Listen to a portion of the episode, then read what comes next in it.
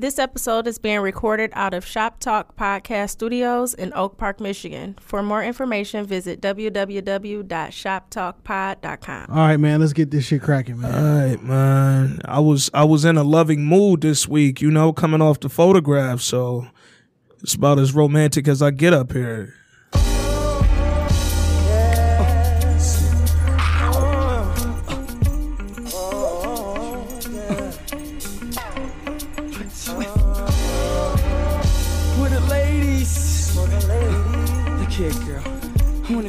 Mother, your father, your brother, your sister, your everything. You know? Uh, straight to the top, baby. I think I might wife her.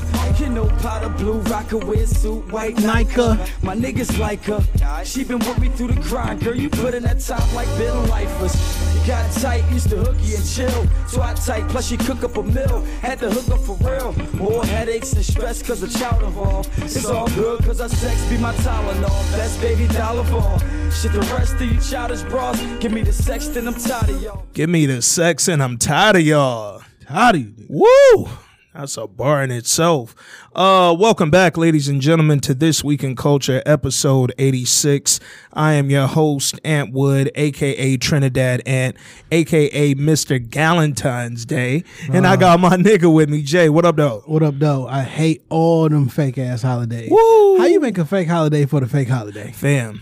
Like that's a double negative. Fam. Hey, what I would love is for all the literally hundreds of women who jumped in my DM that day to argue with me about Galentine's to jump in my DM when I'm posting podcast related shit. You know, let's keep that support rolling since y'all love me so much. Uh, and this week in culture, we review The Photograph starring Issa Rae, Lakeith Stanfield, Lil Rel, Tiana Paris, Yolande Noel, and Detroit's own Chanté Adams who killed that role as Christina Eames, Yeah, yeah, Uh, famed photographer in the movie. So we're gonna get into all of that, man. But uh, first, welcome back from a long Valentine's Day weekend, man. How was your weekend, Jay? Um, it was great, man. I can't even complain, dog. It was really good. You had a Valentine, nigga? Uh, you know, it was really good, man. It was a really good weekend. it was a really good weekend, man. Had, hey, man. had an excellent time. Nigga said he had a Galentine. Hey, fuck it. Uh, and shout out to uh to all the Valentines out there, man. Shout out to everybody who joined us at the screening of the photograph love. Saturday night, man. All love. We had an amazing time. Um, I did cuss out the Emagine Theater for not having a room in order. And you know, I seen uh, I seen her reply back, and then I went to the scent. Yeah. and I was saying like, oh, this nigga Ant was in this. Yeah, yeah, yeah. No, I had to get a little bag. spicy with Shorty, man. Um, you know, granted, we were there a half hour early, but have my room clean though. Like it, it ain't up to me to have to come tell y'all to clean the theater room. Like, come on, bro. Um, so yeah, I'm I'm really just trying to get us them future discounts. You feel sure. me? I, I, I, I know the vibes. Yeah, you already know the vibes, man. Uh, but shout out to everybody that joined us. We had an amazing discussion post movie. Yeah. Um, which which I took some notes during, and it helped me sort of formulate my thoughts going into the review. So, um. Yeah, man. I in in general, before we get into the review and all that, we got plenty other stuff I want to talk about. But in general, though, how'd you feel about the movie, man?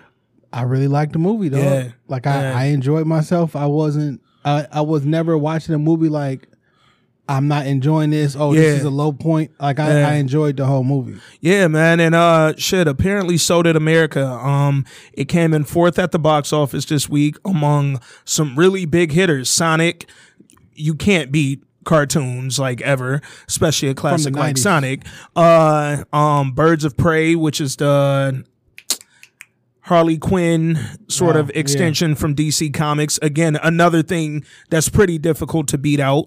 Uh, what else? All I know is it made, I think they said it was coming in around 13.3 mil. It costs, I want to say 12 mil to make or maybe 11. So it's tracking. They didn't already beat what they needed to beat. And um, it's got a good cinema score too. Uh, Rotten Tomatoes, cinema score Fandango. It looks like it's at like a 78, 77% from critics and fans. So it's right around what I would have rated it. Yeah. I said my opinion at the uh, at the screening. I thought it was about a seven and a half. You know what I'm saying? It was like you said, it was entertaining all the way through. I never felt like I'm not enjoying myself. I literally, I Yeah. I genuinely cracked the fuck up. Lil Rel was Hey, Lil Rel killed perfect. it. Lil Rel killed it. He was shout out to Lil perfect. Rel, man. And I felt like Like there was one scene where they let him they let him get the jokes off. Yeah, yeah, yeah. Like they yeah. didn't stop. Usually they'll You could tell he was freestyling too. like Yeah, yeah. they they never cut. they, They, was, was, like, just like, do you? was like, no, this shit's so good, we can't cut this. Yeah. and I was happy. It And was I- a little, it was a little longer, Yeah, than what you yeah. expect in a movie, but like this shit was funny. and it was real. Like Yeah. that's how you really interact with your brother when you got a new girl. Like Facts. and and yeah, man. But we're gonna talk about all of that. Uh, before we get into anything though, I do want to say I just saw this on the way up the elevator. Rest in peace to two of our black queens, man. Two black actresses. First is Esther Scott. I'm gonna read off some of the things Esther Scott was in, just in case you might not recognize the name. Uh, she played. You remember? I know Jay remember. You remember the girl that Cuba Gooding was messing with in Boys in the Hood Yes. at the beginning? She played the mama that walked in from church early. Um, Um, but she yeah, been in a face. yeah, she been in a few other things: Birth of a Nation, Senseless, Pursuit of Happiness. You got served. She was Omarion and them grandma. Um, and she passed earlier today. Uh, so rest in peace to her. She passed at 66. I, I didn't realize, uh, that she was so young. And then also another rest in peace to Ja'Net DuBois. If you don't know Ja'Net DuBois by that name, you might know her as Willona from Good Times, man. Oh, wow. Just passed today at 74, man, the ripe age of 74. Uh, in addition to Good Times, she was also a voice actress on the PJs. Uh, she was in Charlie's Angels back in 2003 and in I'm Gonna Get You Sucker, another uh, black classic, man. So we just lost both both of those uh, young black queens today, man. So want to shoot out a rest in peace uh, to both of them, man. and that's uh, man. yeah, man, wanted to throw that out there. Uh, on to a little bit lighter news There's news. only one Willona though. Fa- oh, you can't. Whoo!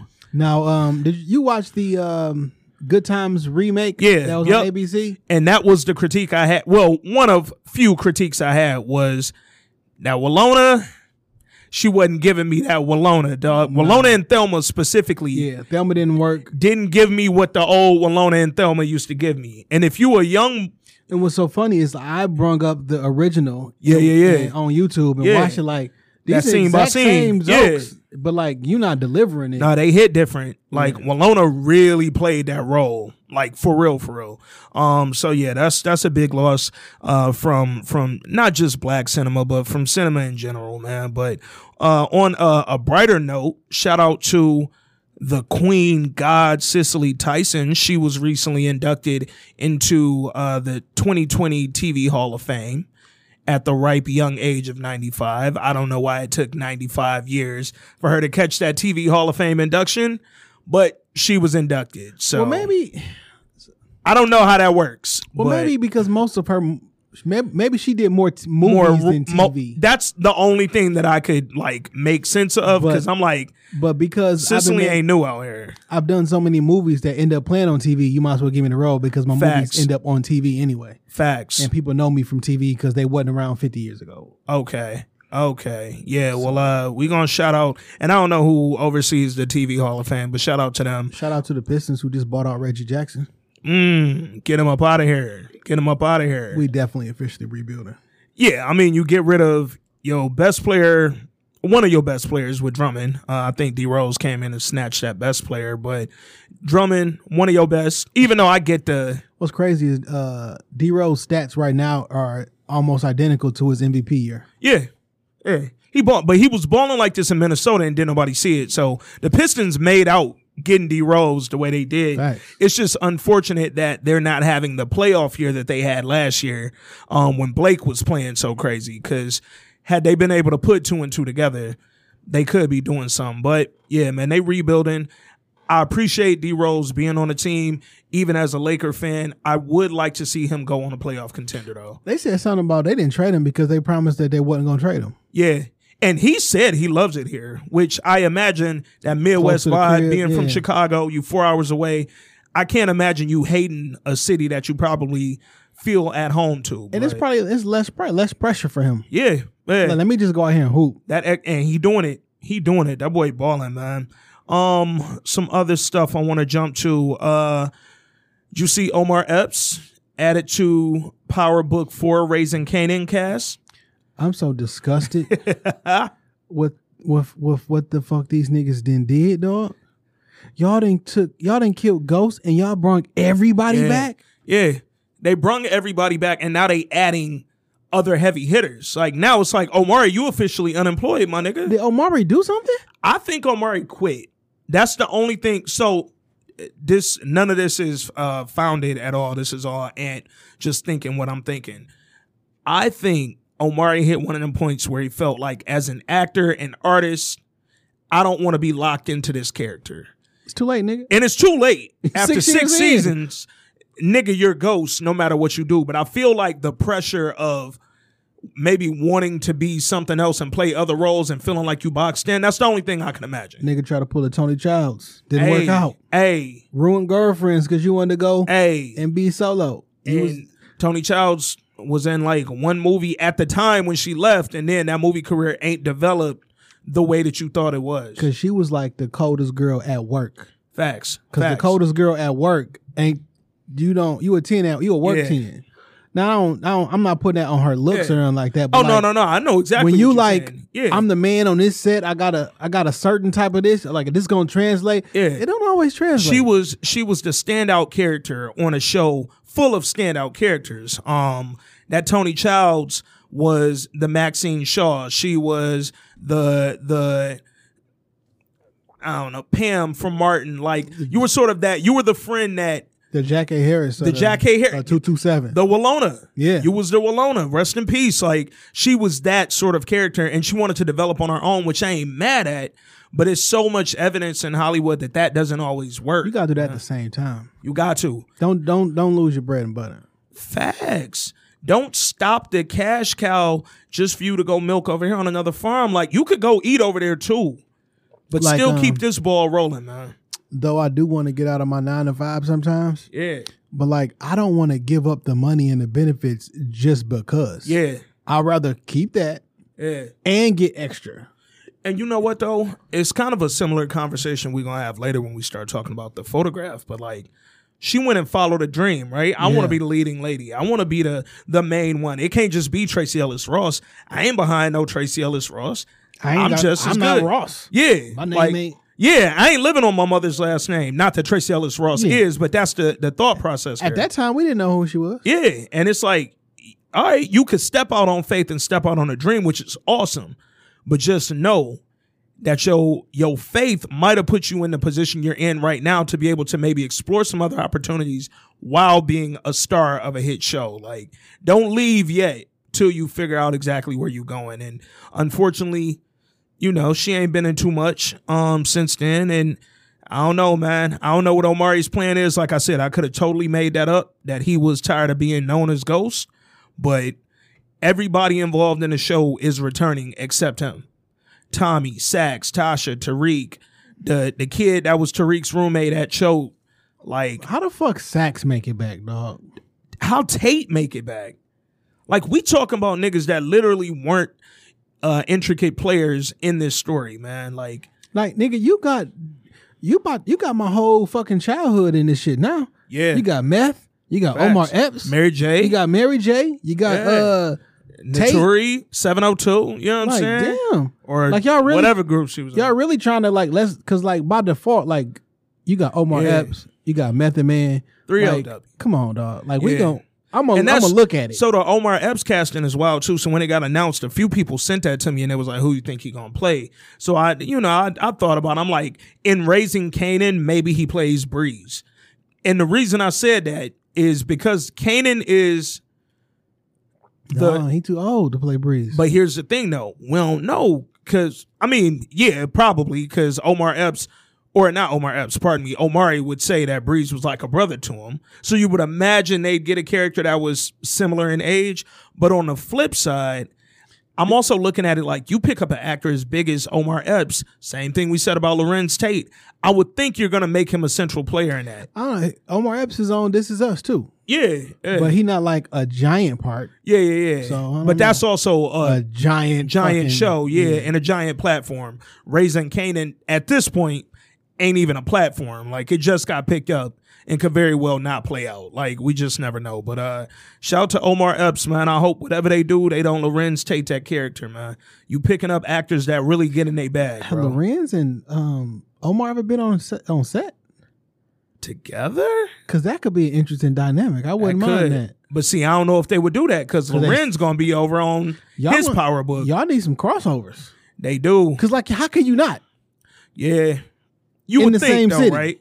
You would think, but knowing power, they'll get- figure out a way to not. I can get why Tommy wouldn't cross over much. You in a different, Yeah, yeah, you on a different side of the country. yeah. But I don't know. We'll see, man. But I also think uh Power Book 2 Ghost and Power Book 3 with Tate or whichever one Tate's is, I think those are going to be the only two that are like current day. Cuz these other ones is prequels. They they feel like. Well, Tommy gonna be a uh, Well, oh, and Tommy will be current day. You're right. You're right. You're right. Um, and his was Power Book Five. So yeah, we'll see. But that Kanan one, I don't know, man. I don't know what they would have Omar Epps doing. So but this gonna be the, the issue when they try to do all that.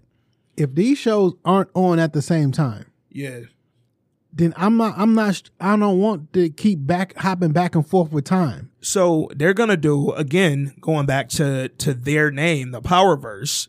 They're going to try to spread all these out throughout the year, so they always have a power type show on. Cause like having, it's no reason that Power Book Two didn't come on immediately after Power. If you're going to be picking it up on the show two days after Yeah. Power ended, y'all should have had that ready to go. So if y'all run, say you run that shit in the summertime, right? Yeah, which they said that's the plan. All right, boom. And then once it come fall, wintertime, if Tommy come back home, what time? How long is it gonna be for Tommy?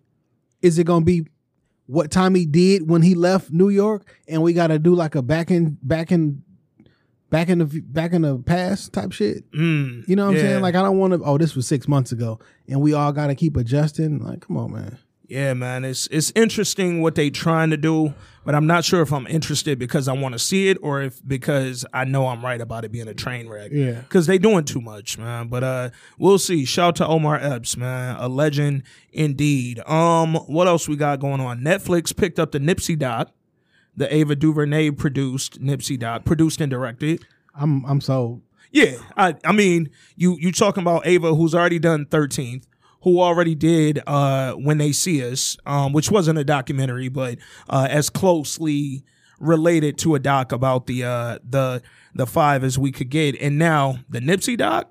Come on, man, I'm sold off Nipsey and off and off Ava. Like So, it's just you watch her new show, Cherish the Day.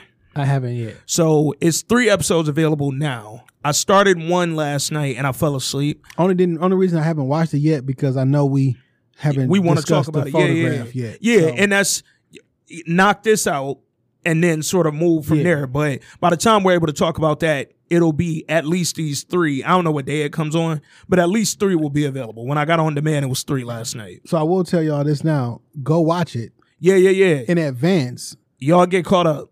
Y'all get caught up. Cause what I would like to do, especially if it turns out to be of interest, um, I would like to get the weeklies going with it, uh, instead of, you know, breaking it up like we had to do Love Is, because as we saw with Love Is, it's no guarantee that it'll be back for a second season, even when one is announced. So, um, but yeah, man, y'all let us know what y'all think about Cherish the Day. Uh, what else is going on on TV? Viola Davis will be playing Michelle Obama in the Showtime series First Ladies. Why? Apparently, it was supposed to be like a, a quick little like short series, like a little. Ramona not available I have no idea. because Ramona. Ramona looks way more, but I, I don't know if she's supposed to be playing like current day or young. I don't can't be playing younger. No offense to Viola Davis, but Oh, they don't look. they don't look alike. But I'm never, you know me. I got my my thoughts on should you look more like the person or should you be a good actor and pull off the role? But how I don't you, know. You a lot older than her too, ain't she? I let's see. Let's look that up. Viola Davis is 54. Michelle They probably around the same age. Obama is 56. So she a couple years younger. Hey, hey, hey. That's what a nigga got to. Hey.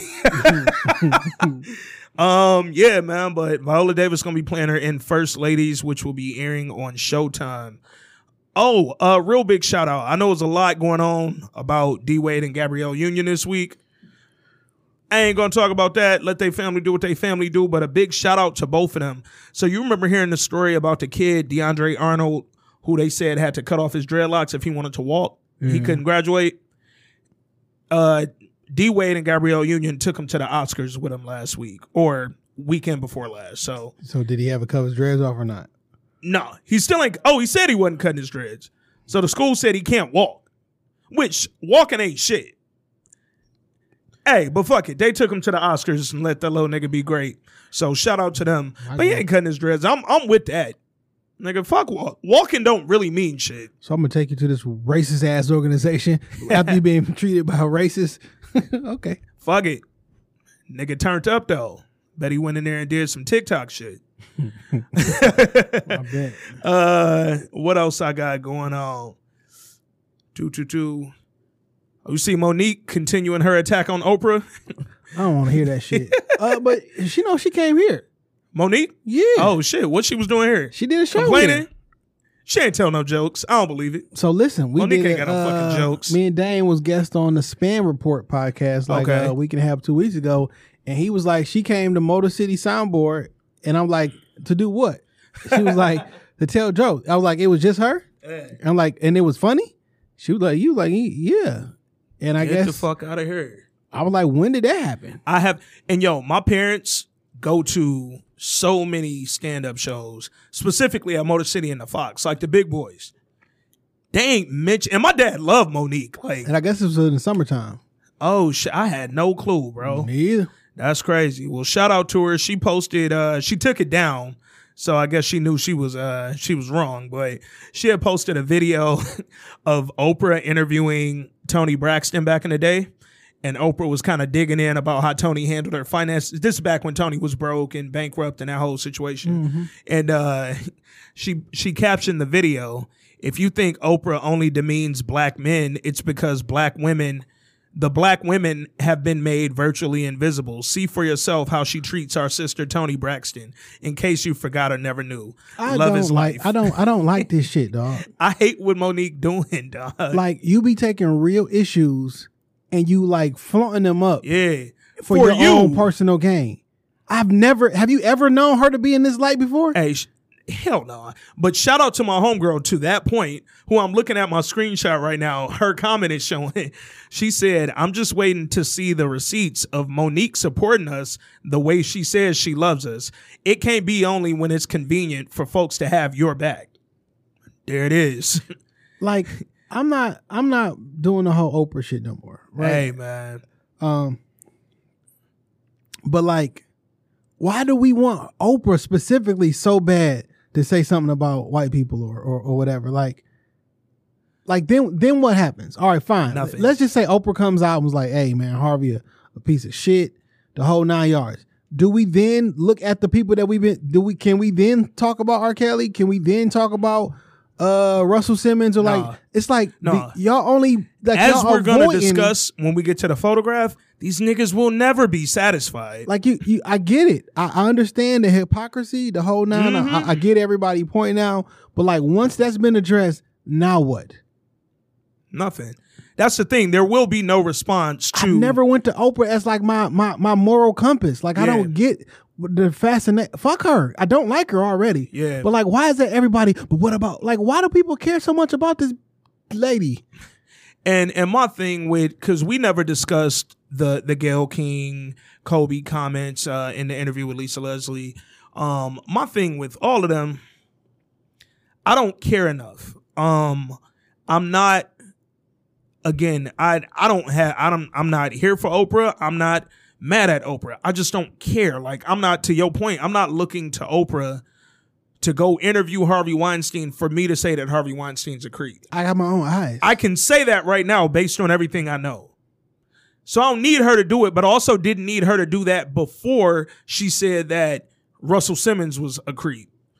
I didn't need that to happen for me to qualify. Like one doesn't qualify. The It other. doesn't. and that's my that's my whole argument. and I'm cool with people pointing out hypocrisy. Yeah, Let's do that. yeah. But like now My what? thing with Mo'Nique though, in pointing out hypocrisy, you can't point out hypocrisy while being a hypocrite yourself. Facts. You also can't point out hypocrisy while not doing the thing that you're telling me that people aren't allowing you to do, which is get up and do your stand up.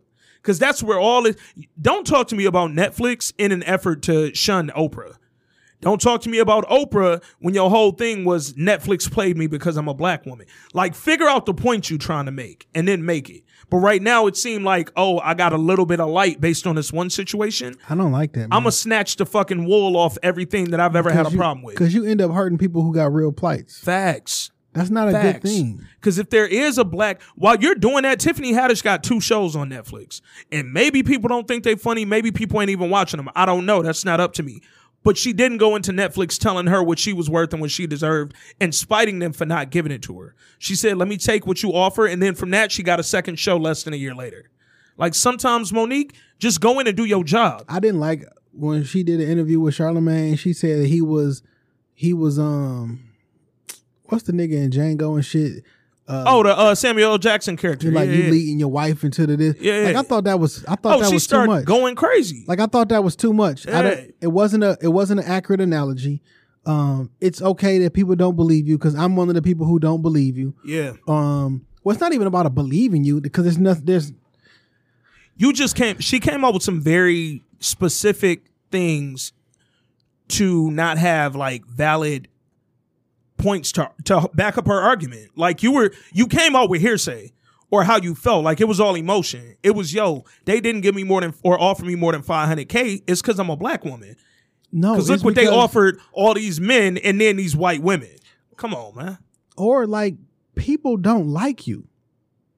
I can't control the, Yeah. my perception. yeah What you think about me is none of my business. But like, I can't make somebody give me more of their money. Yeah Like, there is no, there's no quote unquote right to another person's money. Yeah. And like me and Jay love this podcast.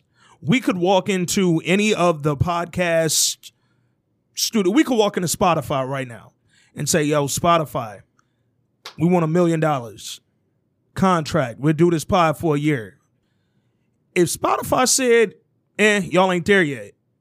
When I look at the at the views and the woo, woo, I'm y'all like, ain't look, at a million yet. Like, look, man, we didn't grew month over month, Yeah. year over year. yeah. I got, we got people that show up for this. Yup. If y'all don't take us, it's because y'all racist. no. It's the only reason. It's the No. only logical reason. And I'm looking at Spotify crazy when the whole time they looking at me like, what the fuck are you talking about? Because Mo'Nique, again, the stand up show that she had on Netflix, I don't know if it's still there, but where she was performing in front of the women prisoners, Yeah. um, that was one of the lowest rated, lowest streamed Netflix shows on the platform. And Netflix got a lot of bullshit on their platform. Netflix don't even know how to make money yet. They've been in debt since they started the streaming platform. Like, explain to me how me giving ninety million dollars to Dave Chappelle makes Netflix money. Because in order for them to get money from you from having your special on there, someone who does not have Netflix has to say, "Hmm, this special is so good. I'll go ahead and put my credit card information in Yeah. and pay X amount of money for that one month." And and the the how business works is Yeah. I know what it takes to get X amount of people to sign up. Yep. And based on this many people signing up and putting their information in, I know how many of those people, percentage wise, is actually going to forget after 30 days. And after that, and after 60 days. So like it's a it's a specific metric of content that they can pull viewers in. Like I don't know that insert not even Mo'Nique. I don't know that Mike Epps is about to be like, hey, we all gotta get the Mike Epps doc, so let's go buy Netflix. No. And here's the thing Mike Epps has had like, I think, It's a million of them two- bitches on there. he's had like two Netflix exclusives, and then he has other former uh Mike Epps stand-ups that are on Netflix. And it's like, dog, when you think about that alone, like, yo, fam, all she had to do was take that first one.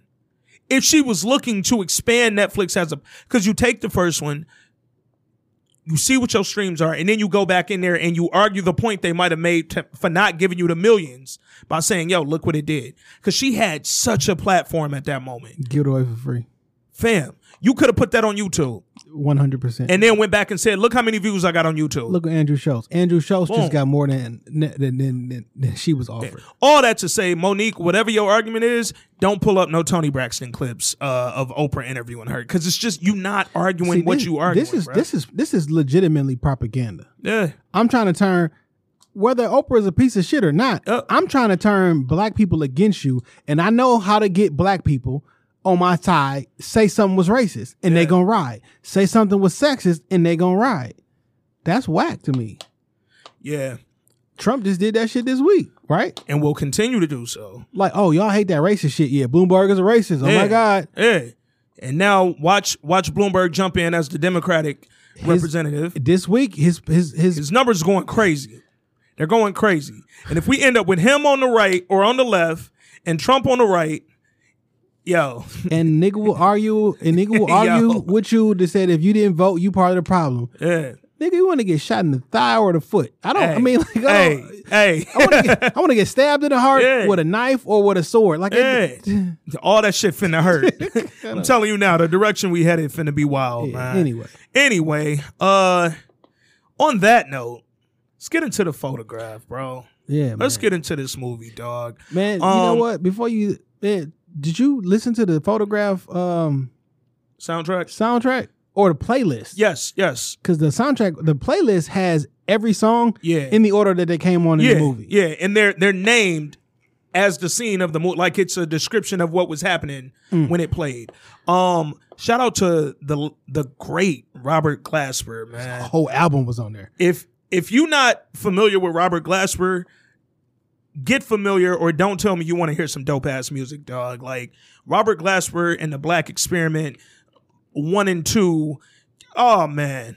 Oh Man, man. cue that shit up, dog. Hold up, man. They think this. That's Robert what I was trying to get to. I've been riding to this uh playlist for a couple days. Yeah, man. I mean, you want to start it with the lucky day or or just go got- into the opening? So this is this the one that you got? Yeah. Okay, the- Uh, hold up. Hold up. Hold up. Uh, uh, oh no no no! See, I'm looking at the soundtrack. Uh uh See this right here, this playlist. Yeah. This is exactly the. See the playlist. Yeah yeah yeah. The so they're similar. Okay. They're- the the only songs that are on that that aren't on this are the ones that weren't originally for the movie, like Umi says and Cause that was on Yeah, just yeah, the yeah. third joint Yep. on here. Like I'm like, okay. Here, cue up your playlist just because it got should be all the same songs plus the the additional joints. Honestly, the score this was the standout in the movie. Like this this made the movie worthwhile, bro. It's a good pairing. And they don't know nothing about this Anderson .Paak, huh? It's also the first song on that Ants Body and Soul Volume 4 coming soon. Apple Music playlist only. Hey,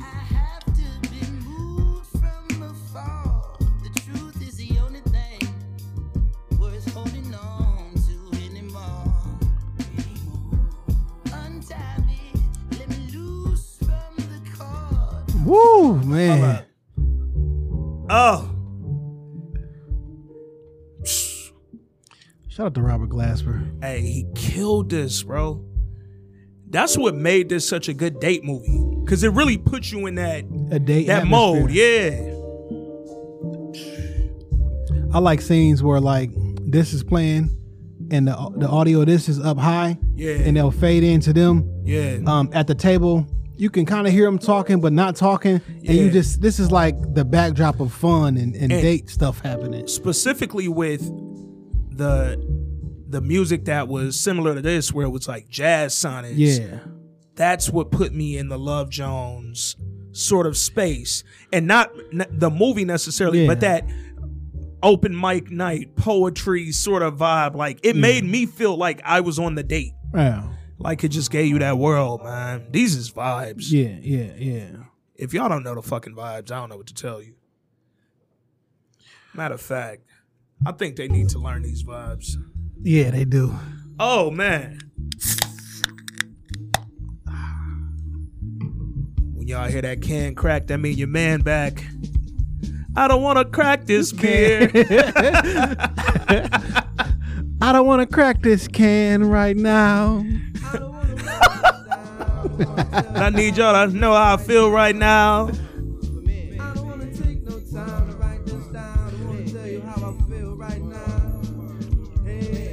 This corona is mm. not a virus.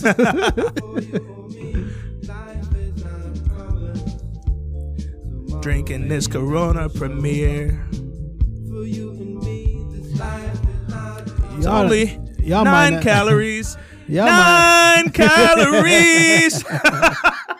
Y'all might not even hear this episode because this shit is hey, it's copywritten. vibes, dog. this shit getting pulled as soon as we hit this shit gonna be muted for eight minutes straight.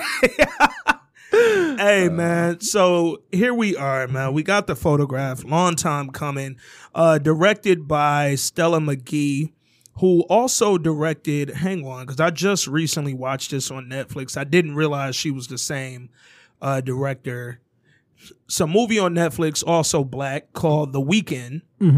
Um, pretty entertaining joint. Uh, it had Y'lan Noel in there. That's Daniel from Insecure. He was in the in the weekend.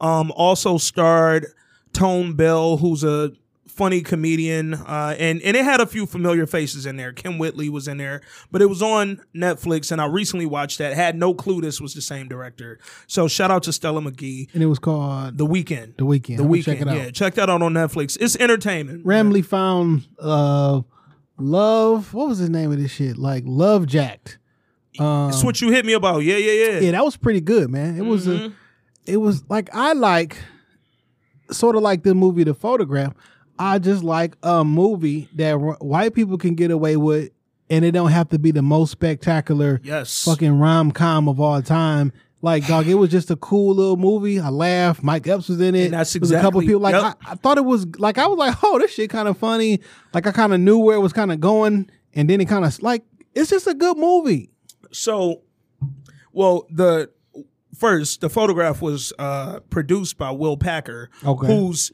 familiar with those types of movies anyway, right? Uh, Think like a man, Girls Trip, Night School, Stomp the Yard, No Good Deed, What Men Want, Little.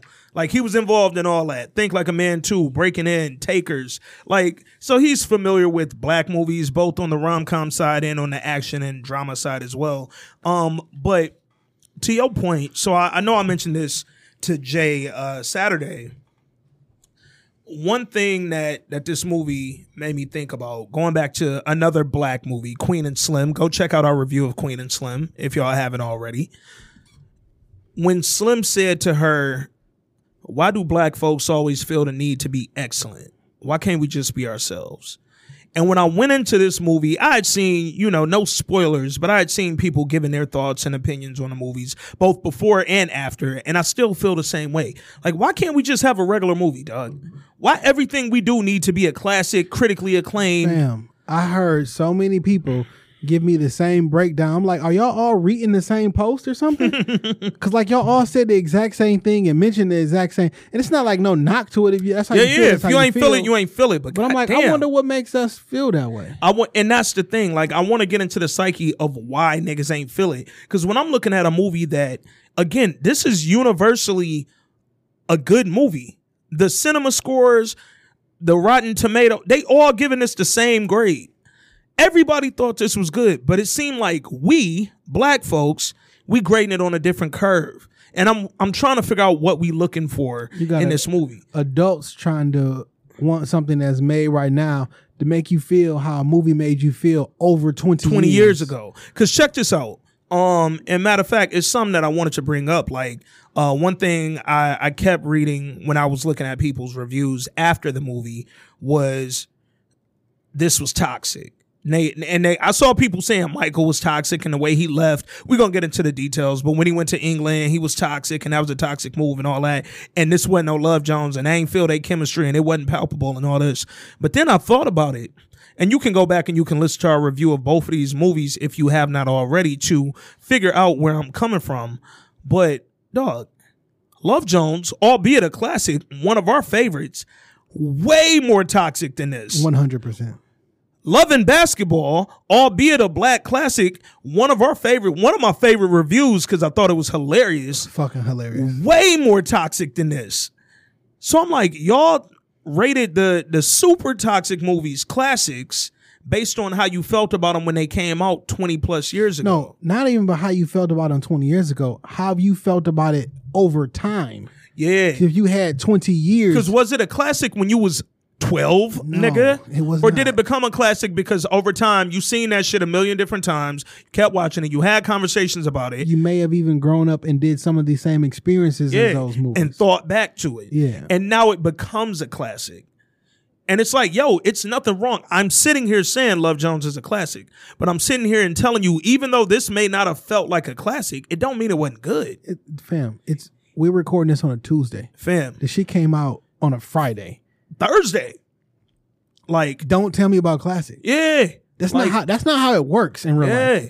And like it's it's funny, man, because people's sort of disdain for the film, when I was looking into what they were complaining about, I was just like, really? Like that's the that's the problem you had? Like my complaints about the movie all centered around me wanting more. And the reason I wanted more was because it was fucking good. And I was interested. And I won't even call those complaints. Yeah. I'm like, shit, I wouldn't mind to see follow up. yo, I'm not ever gonna feel wrong for wanting to know even more about the development of the relationship between Michael and May. Yeah. And their character. Why? Because I did like their chemistry. And yeah, he might have been a little weird at times, but I don't know if that's me looking at the character or me looking at the actor, because LaKeith is weird. Both LaKeith And and Issa are a little quirky. they're right? so quirky. So a lot of the I heard some feedback about they didn't seem like they had this super duper romantic relationship and it was kind of awkward. I'm like, they're awkward in general. hmm Um, and that may have been the acting, which I didn't have a problem with. Yeah, not at Uh, all. More so than the characters. Yeah. So I want to give like a, a overall synopsis of the movie, and then what I would love for us to just talk about is some of the themes Yes, that that we were writing down. So uh, the photograph is basically a tale of it's two stories, right? Um, the first story is about Christina Eames. Christina Eames is an aspiring photographer out of a very small town in Louisiana. Uh, not even, you know, from New Orleans. She's from, I can't remember exactly what the city was, but very, very small town in Louisiana. And she's looking to move to New York, right? She wants to expand her, her experience in photography. She does photographs around town, but she's feeling stuck. We've all been there. Um, while she's feeling stuck, she's also dating Isaac. Isaac is a fishmonger, technically. Um, That's just all wild. yeah, that's a wild word, but like that's really that nigga job. throw monger on Yeah, it. yeah, yeah, yeah. You a whoremonger, nigga. He might have been a whoremonger too, because that nigga had them hoes. Uh, but no, Isaac is a fishmonger, uh, and he works at the dock, specifically um, crab fishing. So he's sort of like hometown Louisiana born and bred. He said he was a third generation fisher. So he's sort of set in that Louisiana space that they live in and that he and Christina exist in. And while they're in love and he lets her know time and time again he wants to marry her, she's feeling like she wants more.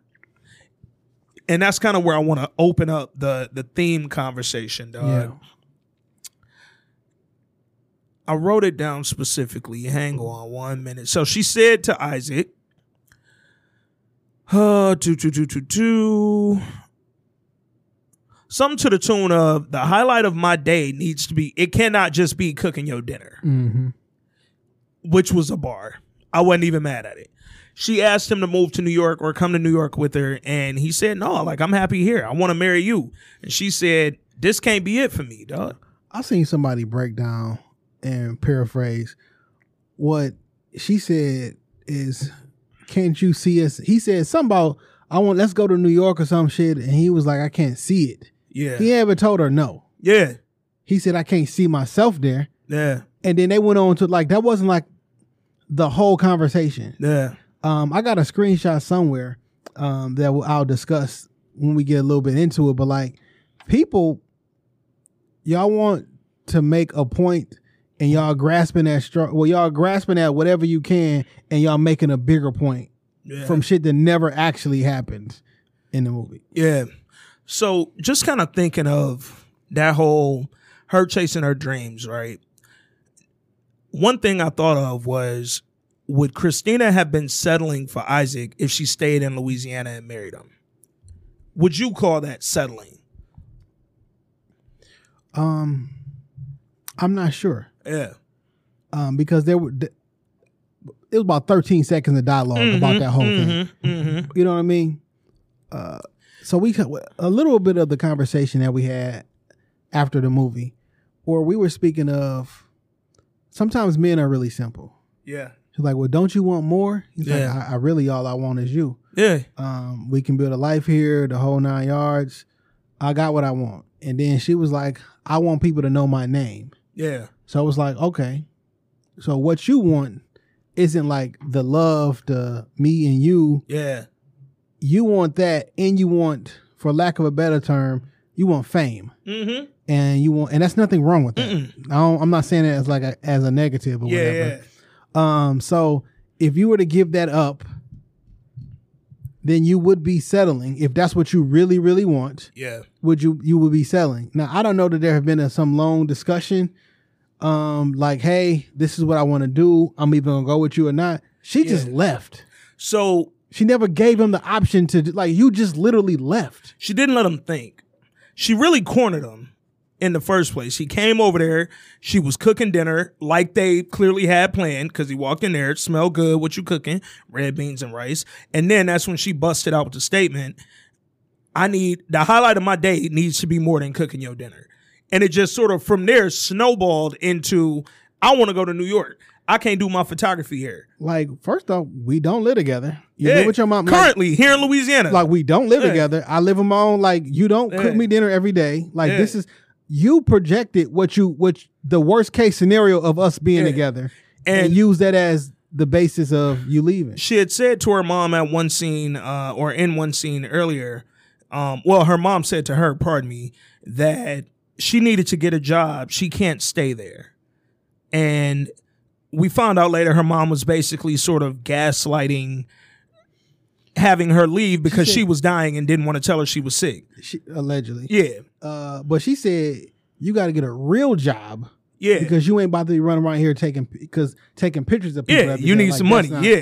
you know what I'm saying. So so my my guess even though she took photographs she had her camera um and she clearly had an eye for it what she was doing in that city in louisiana wasn't producing and it wasn't so my thoughts were why new york why not if if you were looking to be with this man my thoughts were your mama and that statement caused everything else. Mm. You didn't have that you didn't have this conversation with him about let's go to New York before your mama said you got to get out. yeah Like that was that was she put the fire under you. yeah definitely definitely So like this wasn't like a I didn't take it as like this is what you just always wanted and to go to New York or whatever. Yeah. Nigga, it's a lot of photographers everywhere. Like, and and that's my thing. So uh, it's one scene where her, Isaac, and their friends, um, Peter and whatever her homegirl was, they go to New Orleans. That was like their weekend trip. Like, yo, we about to go to the city. And um, I, I looked at that and I thought about it like, damn, could you have gone to New Orleans and maybe made? Because guess what, New Orleans got hella photography. They got hella art, and they have hella artists. it's so much shit to take pictures of and, and like every It's one of the most night. beautiful city. It's New Orleans is my favorite city in America. I've never been there. I, it's honestly, I think it is the only city that still exists in this country that has the same culture it had when we came to this country. The culture we developed in whatever year that was that Yeah. that French slaves and, and Haitians were brought up to New Orleans. Uh, that culture still exists. And that's my favorite reason for loving it and, and wanting to go there and enjoying it so much when I do. Cause you go there and you feel it. When I go to Texas, when I go to, to LA, when I go to New York, like they're such melting pots that over time their cultures, even though they still exist, they sort of faded. Yeah. Even the culture here in Detroit ain't the same. At all. We've been here. You know what I'm saying? We saw it sort of shift and, and redevelop itself. In New Orleans, nah, nigga, they still doing a second line right in the middle of whatever your event is, and we don't give a fuck. Cause this what we do right here. Like, nigga, I don't know. New Orleans is just it's it's a beautiful place and it's haunting. So I, I I immediately thought, like, man, I wonder if going to New Orleans to maybe see how that might work. Cause maybe he wouldn't have been immediately like thrown. But New York, you going to the other side of the world, baby girl. I don't know New York. I'm a small town Louisiana boy, third generation fisherman. I can't even see myself there. Not that I wouldn't. Just damn, give me a minute to picture what that might even look like. What is success to people? Mm. Because that's the most important question. Yeah. Like, so is success, is making it or having a life, is it experiences or is it things? Or a combination of the both? Mm. Um, and I guess if you are in a relationship or you dealing with someone, that's the kind of conversation that y'all got to find out. Because if one person enjoys things more, and the Yeah. other person enjoys experiences more, Yeah. or how they're viewed by others, if that if you get validation externally versus internally, Yeah. like that's a major, that's something major. Major key. You know what I mean? Major key. So when someone tells me, I want to be famous, Yeah. or I want people to know my name, I don't know if the, if if it's a, if it's a right pairing of of those two. Yeah. I in addition to that, I also think would you consider it settling if you didn't chase your dream and instead opted for a life with the person you love? Like if that if being with that person meant not going after whatever it was you were trying to go after, is that settling? Cuz it's like, damn, it almost it belittles him like it belittles him. It's like, yo, I want to do this. And granted, she not wrong for going to New York. Right. Not at all. We not saying that for those who gonna stop right there and start with their little diatribes. But is that settling though? Because I saw a lot of people in comments saying she didn't have to settle for no man, go after your dream, boo, boo, boo, boo, boo. And it's like, yo, if his dream clearly, which he stated, was to marry her, and that was the future he saw, Like you don't think, fuck like him. know, knowing what he know, what we know about him, mm-hmm. you don't think if she said we moving to New York, he was going, he wasn't going for real. Hey, I think he was. He was going. He said he couldn't see himself there. yeah. And if you from a small town in Louisiana, how the fuck could you see yourself in New York? And clearly, because she from that same small town, town Louisiana, so I'm gonna play devil's advocate on that. Clearly, she thinks bigger than him, like wider than him. Yeah. Um, she thinks a little more out front than him. Because it's not the line of work that she does Yeah. is universal. Yeah. Like, fam, I know about, I know about fishing. I can't fish everywhere. I can't fish in New York. So I can't see my life fishing in a city that. Hey, if you want to move to Maine. I might could go up there and make a living, but right now I don't see what you see when you look in New York. I wouldn't have been mad if she said, "Yo," to his reply of, "I can't see myself in New York." Come try it out. Yo, I can help you figure out. You can go back to school. You can go something, whatever. Like, help me understand your vision a little bit more. This my this my this my idea, right? Yeah, Is let's give it a try. We see if it work out. yeah, So I can't never. I, I won't live my life with regrets yep. because in the grand scheme of things, I think she was wrong. Mm. I think. Matter of fact, it wasn't even. I think she was wrong. Yeah. she thought about that man for the rest of her life, Yeah, up until her dying day, still writing them letters. Wanted hmm. to be with him ultimately. Facts. and lived a loveless life to a, damn near. yeah, Even a nigga that you married, I had a feeling that you didn't really love him. yeah, You know, it's like so you got your things, but you missed the love portion, yeah, and you couldn't even give that to your own daughter because you didn't have that. You didn't get it from your mom. You didn't get it from your mate. I'm sure the other dude probably tried to step in and be as loving as possible, but he, that woman was in love with another man Mm. that she don't even want to talk to. So like, I don't think that she made the right choice I, on on on a certain level. yeah, yeah, yeah. Because again, yo, get up and go after your dreams. But here's where. Here's where I knew the people complaining about all of this or making their their voices heard about all this. Here's where I knew they understood the point that we're making.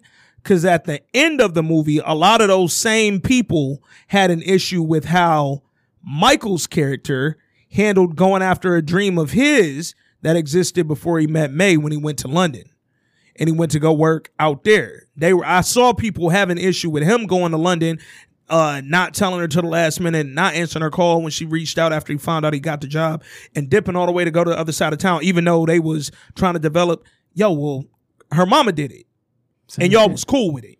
He chased a dream. It's only good. it's only right when women chase their dream. Hey man, he chased a dream. And on- again, we not saying either one was wrong.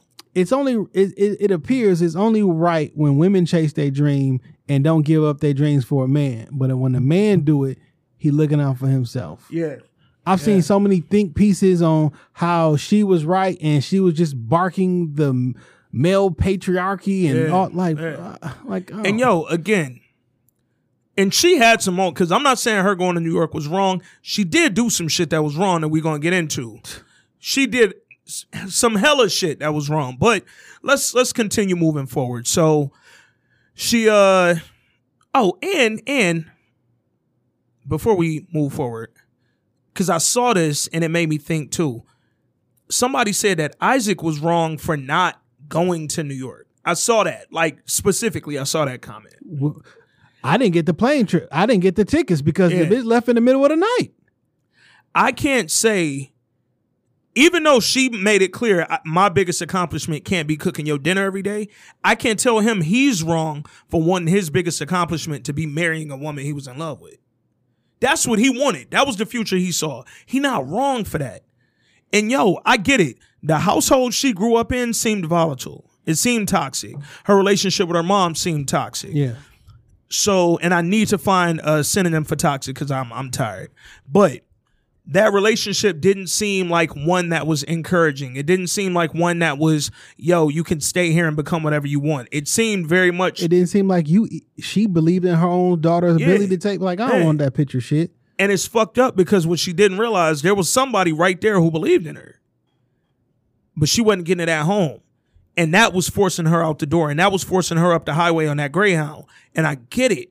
And I ain't mad at it. Cause yo, if if me and you had an opportunity to go pod in New York, LA, somewhere, and it was going get us going and, and set us off and get the bills paid and put us in in positions that we needed to be in, if that challenged my relationship, I can't say that I still wouldn't go. But if it challenged my relationship, I'm gonna figure out how me and my partner I'm gonna make can make this work. I'm gonna make the effort to try. Hey. So I don't live with any kind of regrets. Look, I tried to make it work. We tried to do the long distance thing. We tried to do the one weekend here, one weekend here. We tried.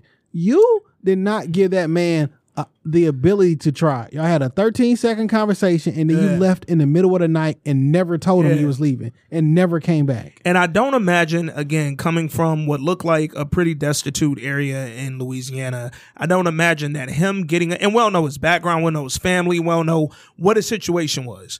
But I don't imagine that him getting up and going to New York was feasible. She didn't have a job, it seemed. If it was photography, it wasn't paying. Yeah, you was you were you weren't paying your own bills clearly because your mom said Yeah. you need to get out there and get on your own. How she survived in New York, I have no idea. So something else that I'm not gonna nitpick at, but it was very like, wait, like that that first apartment, not the loft that Issa was cleaning out, but that first apartment she was in when she had been there three months and had just gotten her first job three months in. How are you living there already? I don't know what you stack up. Maybe you was saving from your freelancing in Louisiana. I don't know, but anyway, so she gets on the Greyhound and heads to New York. Um, when she gets up there, she on the grind, she hustling, she trying to find a job as a photography assistant. Uh, she finds what we can assume is a big photographer, a big time dude, and she's interviewing. And he giving her the grill, you know that New York style shit. Why should I hire you? And she like, cause I'm I'm good. And he like, did I say that? And she, but she was meeting him right back. Like you could tell she was kind of nervous and intimidated initially. Then she got in her bag for yo. I gave up everything to come here. Yeah. So I'm about to throw the whole gamut at him. These white girls down here, they they they one they don't know their daddy got them this interview. Facts. Uh, they and they gonna quit come- soon as they find a rich nigga to pay for their life. I ain't gonna do that. I'm gonna work hard for you. And I, I love that scene because it was true. And unfortunately, It didn't look like he looked. Did he look at her shoes?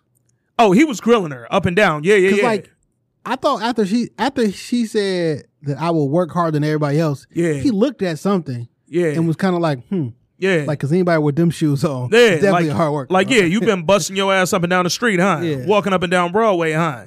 And uh, but she got the job. She got the job. I love the scene where she ran up out of there, told them white girls, pack, it it up. I loved it. I loved it. Pack it up, nigga. Then she got to the crib, her nice apartment that we don't know how she was affording. And um, because if you couldn't afford an apartment in Louisiana, I don't know though. I don't know, but I ain't getting into it. Like I said, I'm not nitpicking because again, black folk don't got to be excellent. Sometimes we just got to be ourselves. She got back to the crib. She called her homegirl, her best friend. Um, pardon me for forgetting the name, but her tall best friend who kind of looked like a model her damn so she was cold and uh she said yo i'm sorry i know it's been three months and i ain't reached out but she's like how is he? She's asking about isaac right? And her best friend's trying to tell her like isaac ain't the problem right now. Yeah, she like like no, you gotta you gotta. she like call- you need to come home. you need to come home. and she like nah how is he? I know he's mad at me but i just had to i had to go. And she like christina your mom died whole shit changes, right? But let's talk about that before we get into her mom dying and how that affected the movie. You've been gone three months. You got up and you left in the middle of the night, dipped out on the Greyhound, and for three months, I ain't hear from you. not a letter. Nothing. No phone call. She even told her girl when she called her, yo, I just got a number, like to call you on. So nothing for three months. As a guy, I'm taking that as it's over. Why the fuck would I not? And I'm saying that as the precursor to what we found out next. So she go back home, uh, go to her mom's funeral. She thought Isaac would be there. He wasn't. And her girl went ahead and told her he got married. You got come against that one. She said, "What?" Dog got married. Um, she To- said she said after that second month, he took it like after not hearing from you for two months straight, he took that as you wasn't never coming back. So he got back with his ex and he married her. Now a lot of people online and That during our screen, yeah, that was the name. You remember when I remember the name. I yeah, didn't know yeah, that was her. That ex. was his ex. Yeah, yeah, yeah, Ah. yeah. So you got back with your old lady. You married her. Listen, man, I'm a simple man. I told you what I wanted. yes, I wanted to marry you, but I wanted to be married. And that's something that we need to throw in there. Like I want to be married. I want. I'm. T- I want to start a family. yeah, And like, I get it, man. I know women say y'all do a lot of things for y'all. Y'all don't Mm-hmm. do this. Y'all don't do that. But like, when a nigga tell you exactly what he want or what he like, y'all blow that shit off, and then Mm-hmm. you get cheated on by somebody really, really basic, and be like. Why the fuck he cheating? Like he told you he ain't like no fucking makeup. he told you he, he don't care if unless you, if you got the, the sweats on. Like he he be t- people be telling you exactly what they want, and you be like, whatever, shut up. I do it for me. she in there putting on blush right now. And that nigga saying, man, I love when my woman be natural. And then he go get some basic looking chicken. now you all in your feelings. Like he told you what he wanted. yeah. I, I think that, and again, I get the shock of it. Yeah, Cause yo, it's three been. Like, but he'll rebound. You that boy, Yeah. that man loved you, yeah. and you dipped out. That's the rebound. It's the rebound and it's the rebound into the goal that I wanted. You pushed him right back into the place that you didn't want him to be. Yeah. You literally, You literally didn't want him to be with her. And then he went and married her and stayed with her till she passed. took that man for granted. He was like, listen, Yeah. I can dip in the middle of the night, come back three months later, four months later, And it's gonna be all right. and it's gonna be all good. the arrogance to think he was gonna be at your mama's funeral. Your mama was hoeing him, not to his face, but she was saying, like, when you was like, Oh, I'm going out with Isaac, your mama rolled her eyes, like, that broke ass nigga. He just like his daddy. He ain't got nothing. And I'm like, damn, nigga. He I, I imagine they were er, late teens, early twenties during them scenes. So I'm like, what you expect him to have? Like, even in his early twenties in this small town, Louisiana, you talking about he just like his daddy, he ain't got nothing. he a kid. I wasn't gonna be at your mama funeral. She ain't fuck with me. Your daughter don't got nothing. Facts. You don't You got barely nothing. got something. You own this house, and that's cool. That's great. But you ain't got much. So when the mom passed, I wouldn't have expected him to be at the funeral. But see, like that's the level of thinking that you would grew up with, where you put value in things over people and over experiences. Mm-hmm. I like gadgets and all this shit, but my value don't come from things. My Yeah. value comes from people and the interaction and the and, and the relationships and the love. I don't care about the things, Yeah. so to speak. Yeah. And that's that's a I don't know. It's a it's a a way of life. I can't say it's a flaw because who Yeah. says things aren't more important than experiences? Like it's a it's whatever you whatever you enjoy, but like Yeah. And I'm also not one to tell him, yo, you got married too quick. Cause yo, you gave it two months, my nigga. Like, who's to say that within that two months that he was sort of waiting to see if Christina came back or at least reached out? Hey man, what's too quick, man? Woo! Shit changing the blink of an eye, dog. Hey, Hey man, 14 days could be the difference between two different lives. Hey, in the famous words of, of Mitch, thinking more like 10 days, B. 10 days. like, yo, that nigga Isaac was thinking more like 10 days, B. And hey, she ain't get back in time. So what's a fella to do, man?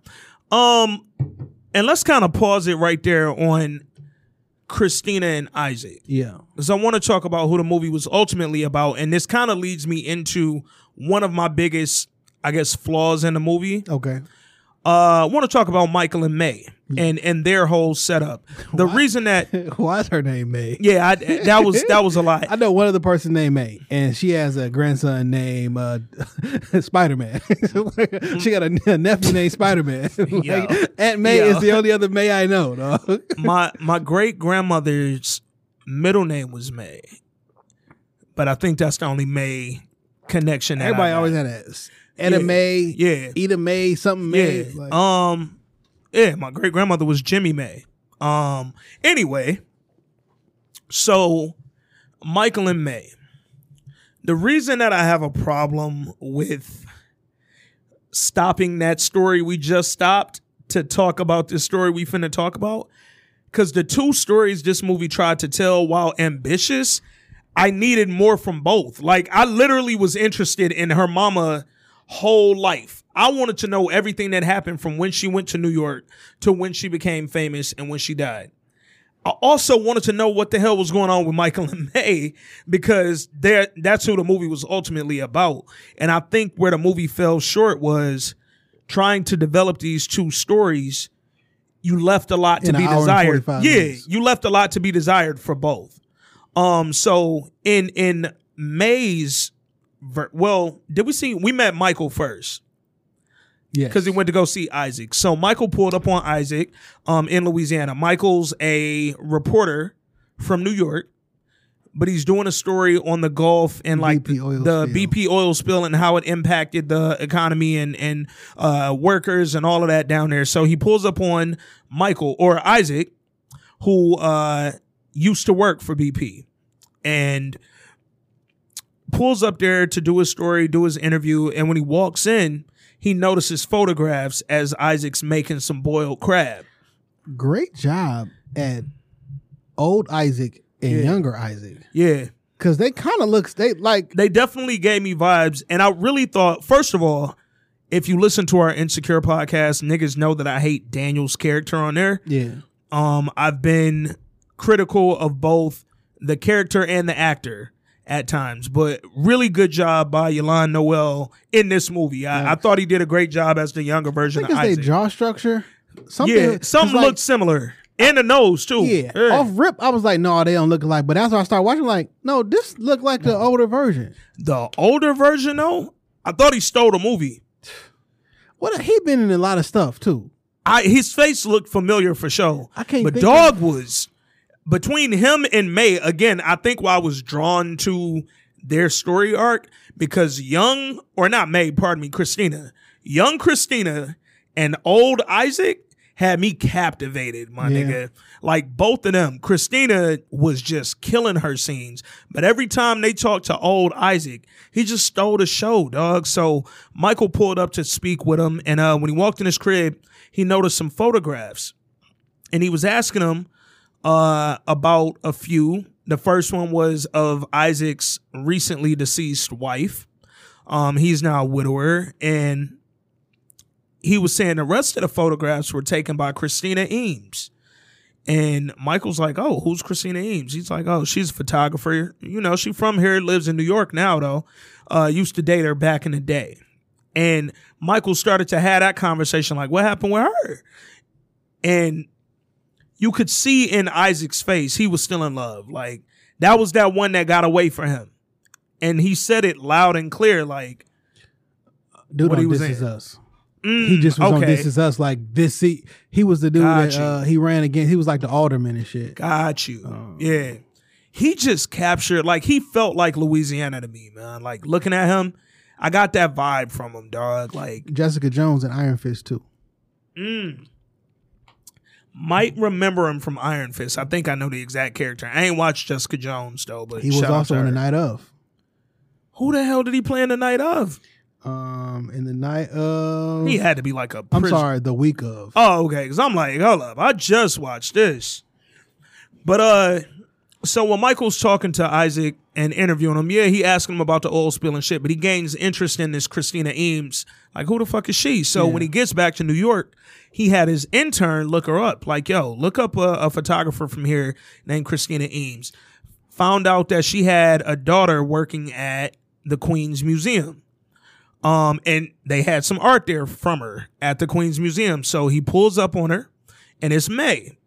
Go in there. That's Issa Rae. And so initially, he only wanted to get in contact with her to look at her work because she's like, oh, she kind of dope. I'm a writer. I might be able to do a story on you. Yeah, And he that's how he ends up looking for looking for May. yeah. And uh, he pulled up to the museum, kicks it with with May. But when they meet, he realized like, damn, she kind of fine. Like that instant attraction was there for both of them. Like Issa look good in this movie. Issa looked great. Issa looked great. And I know we talk a lot of shit when we reviewing Insecure. Yeah. I always like to specify it's about the character Issa, Yeah. not Issa Rae.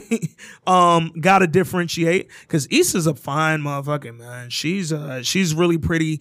And I it's just me. I love women with a sense of humor, dog. Like One hundred percent. to to be it's actually two things that really stand out to me about women sense of humor and their taste in music and boy does Issa have great like both of those nigga. Like those is two standouts for her because all three seasons of insecure have had amazing soundtracks. And then we see what this movie did uh like this shit was just uh top to bottom this shit was perfect. So um they meet up at the museum they talking about her mother and he asked her you know what happened to her? She like yo she just passed. Uh it was unexpected. She didn't tell anybody she was sick. And we sort of see that juxtaposed with christina being young and telling her girl that at the funeral like she ain't tell us she was sick i guess that was her way of uh protecting us Seeing that early in the movie that they gave us that juxtaposition, and me having an idea of what the movie is about via the previews, mm-hmm. I'm like, oh, she gonna be living the exact same life as her mom, Yeah. and it's gonna be mirroring, and then she's gonna try like to like change it at the very end. So I went into this movie with a very basic yeah understand, like, all right, I know what this movie is gonna be about, um, but surprisingly, it was a little different. Yeah, uh, one hundred percent. And Isaac, or I'm sorry, Michael was like instantly drawn to, and it's funny because he said it later when he was talking to uh to his brother, played by Lil Rel. He was like, "Man, she's dope. She's beautiful. Like, uh, we was having a, a vibe. Chemistry was there." And then he was like, her, you know, I'm just attracted to her, man. Her mom just passed, and his his brother like, you like her because her mom dead, nigga. like that's some weird psycho shit, bro. But I kind of got because it was a vulnerability that she let him in on the first time they ever talked. Like she have to tell that nigga that.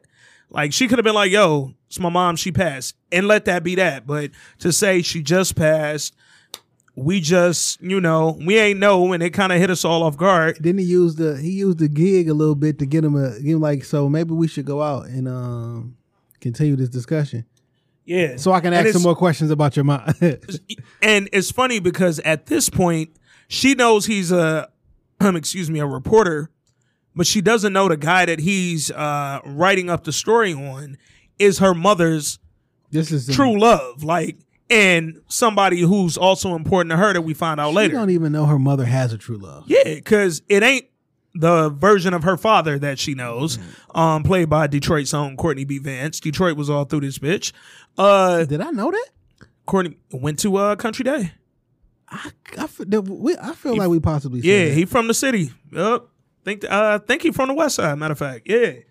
Um, but you know, went to Country Day, got his acting on, and then went, I think, to like Yale and shit. But uh yeah, so after he meets with um with May, he goes back to work and like he's smitten. Like he he's sort of in that vibe, right? Like I gotta figure out where to see this girl. So he jump on his computer and he looks up events taking place at the Queens Museum. Um, oh, one thing we forgot to mention. When her mom passed, when May's mom passed, she left her two letters. The first letter is to her, and it's uh it's for her to read prior to handing the second letter to her father.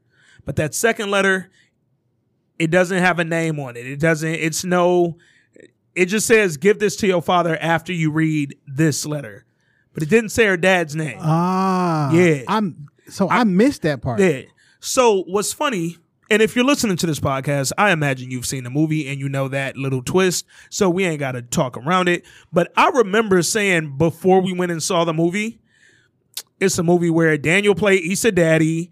I didn't really know that he was gonna end up being her dad. Like, I ain't had no clue. Like, I was just talking shit. Like I missed the Yeah. part where it said, "Get this to your dad." But yeah, she said that right at the beginning. She said, read my letter first before giving this other letter to your father. And the other letter didn't have a name on there. So it was already kind of giving us a clue. She's probably thinking, I know my dad. That's why I don't say his name. I wouldn't put my. I don't Yeah, you wouldn't write that on there if you're telling her, give that to your dad. like my my my, my parents and they used to make me like I get them a, a a- card for their birthday or something like nigga it's me like but they'd be like no you got to put your name in it. Yeah. I'd be like I'll be writing wild shit on my parents' cards. Like I'll write like from your one only begotten son. or something. like, like my mom be mad because she be at church mad reading that. Like Ah, that's your only begotten son. that's funny. She be irritated as hell. But uh, no man. So Issa reading the letter to her is where we're getting the flashbacks to Christine E- Christina Eames's life. Um. So oh, so he back fast forward to uh to Michael. So he's at work. He's at his computer. He pull up the Queens Museum events. He sees they have a, a movie plan, little French film. His assistant is also Teddy um, from uh, Godfather Harlem by the way. And Teddy also in this film more than any in Godfather of Harlem looks like Anderson .Paak. Heavy.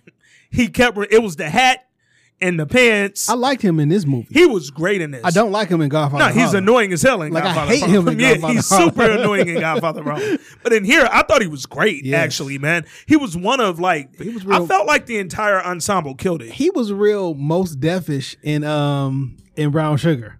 Oh, that's perfect. You know what I'm saying? Like The- an updated version. Yeah, like, like, the homeboy who's really cool and Yeah. funny and like until he get around women, and then he might kind of be. and then end up with But the then he end up getting her because he really cool and funny. Yeah. and cool and funny gets women. Um, so he was the intern, it and does uh, by the way. yeah, no, cool. I survived on cool and funny, nigga. I wasn't always handsome out this bitch, dog. Uh, so he asked the intern, he like, yo, you want to go see a movie? And they go see the French film that's playing at the uh, at the museum. He looked at him kind of weird, like what do you, what do you- Yeah, like what do you mean? You asked me on a date, nigga? so they go uh they go to the show. It's a French film. I personally, as much as I love films, So what's the weirdest shit you didn't ever did to try to get at a girl. just to get to go on a date, or just to get the attention of a, another person? so I helped this girl move. And like we knew one another, Yeah. but romantically we had never even like discussed that. That wasn't ever really an option. And I saw her post on socials that she needed somebody to help her move. And I volunteered. Like she didn't ask me. Yeah. I put myself out there. What ended up happening, nobody else helped her move. It was just me and her, dog. I've definitely done a very very similar situation. In And that. um, but where where we ended up kicking it, uh, and it was it was short lived, but after the move, you tired, you hungry, you sweating. She offered to buy me some Chipotle for dinner, and the Chipotle's in Atlanta sell margaritas. And like they're good margaritas, like you getting drunk, nigga. So we ended up being at Chipotle till like midnight, Yeah. dog. And then it was like my car's still at her crib, went back to her crib, and it was just like a whole night of conversation ensued. And similarly, I'm dropping playlists on her and all my little. I'm in my ant bag, Hey, nigga, I'm- and it was hey, I don't know when this shit gonna end, so I'm about yeah, to yeah. I'm hitting her with all my my. I know you ain't never heard this song before, but then it was like, nigga, I'm dead tired.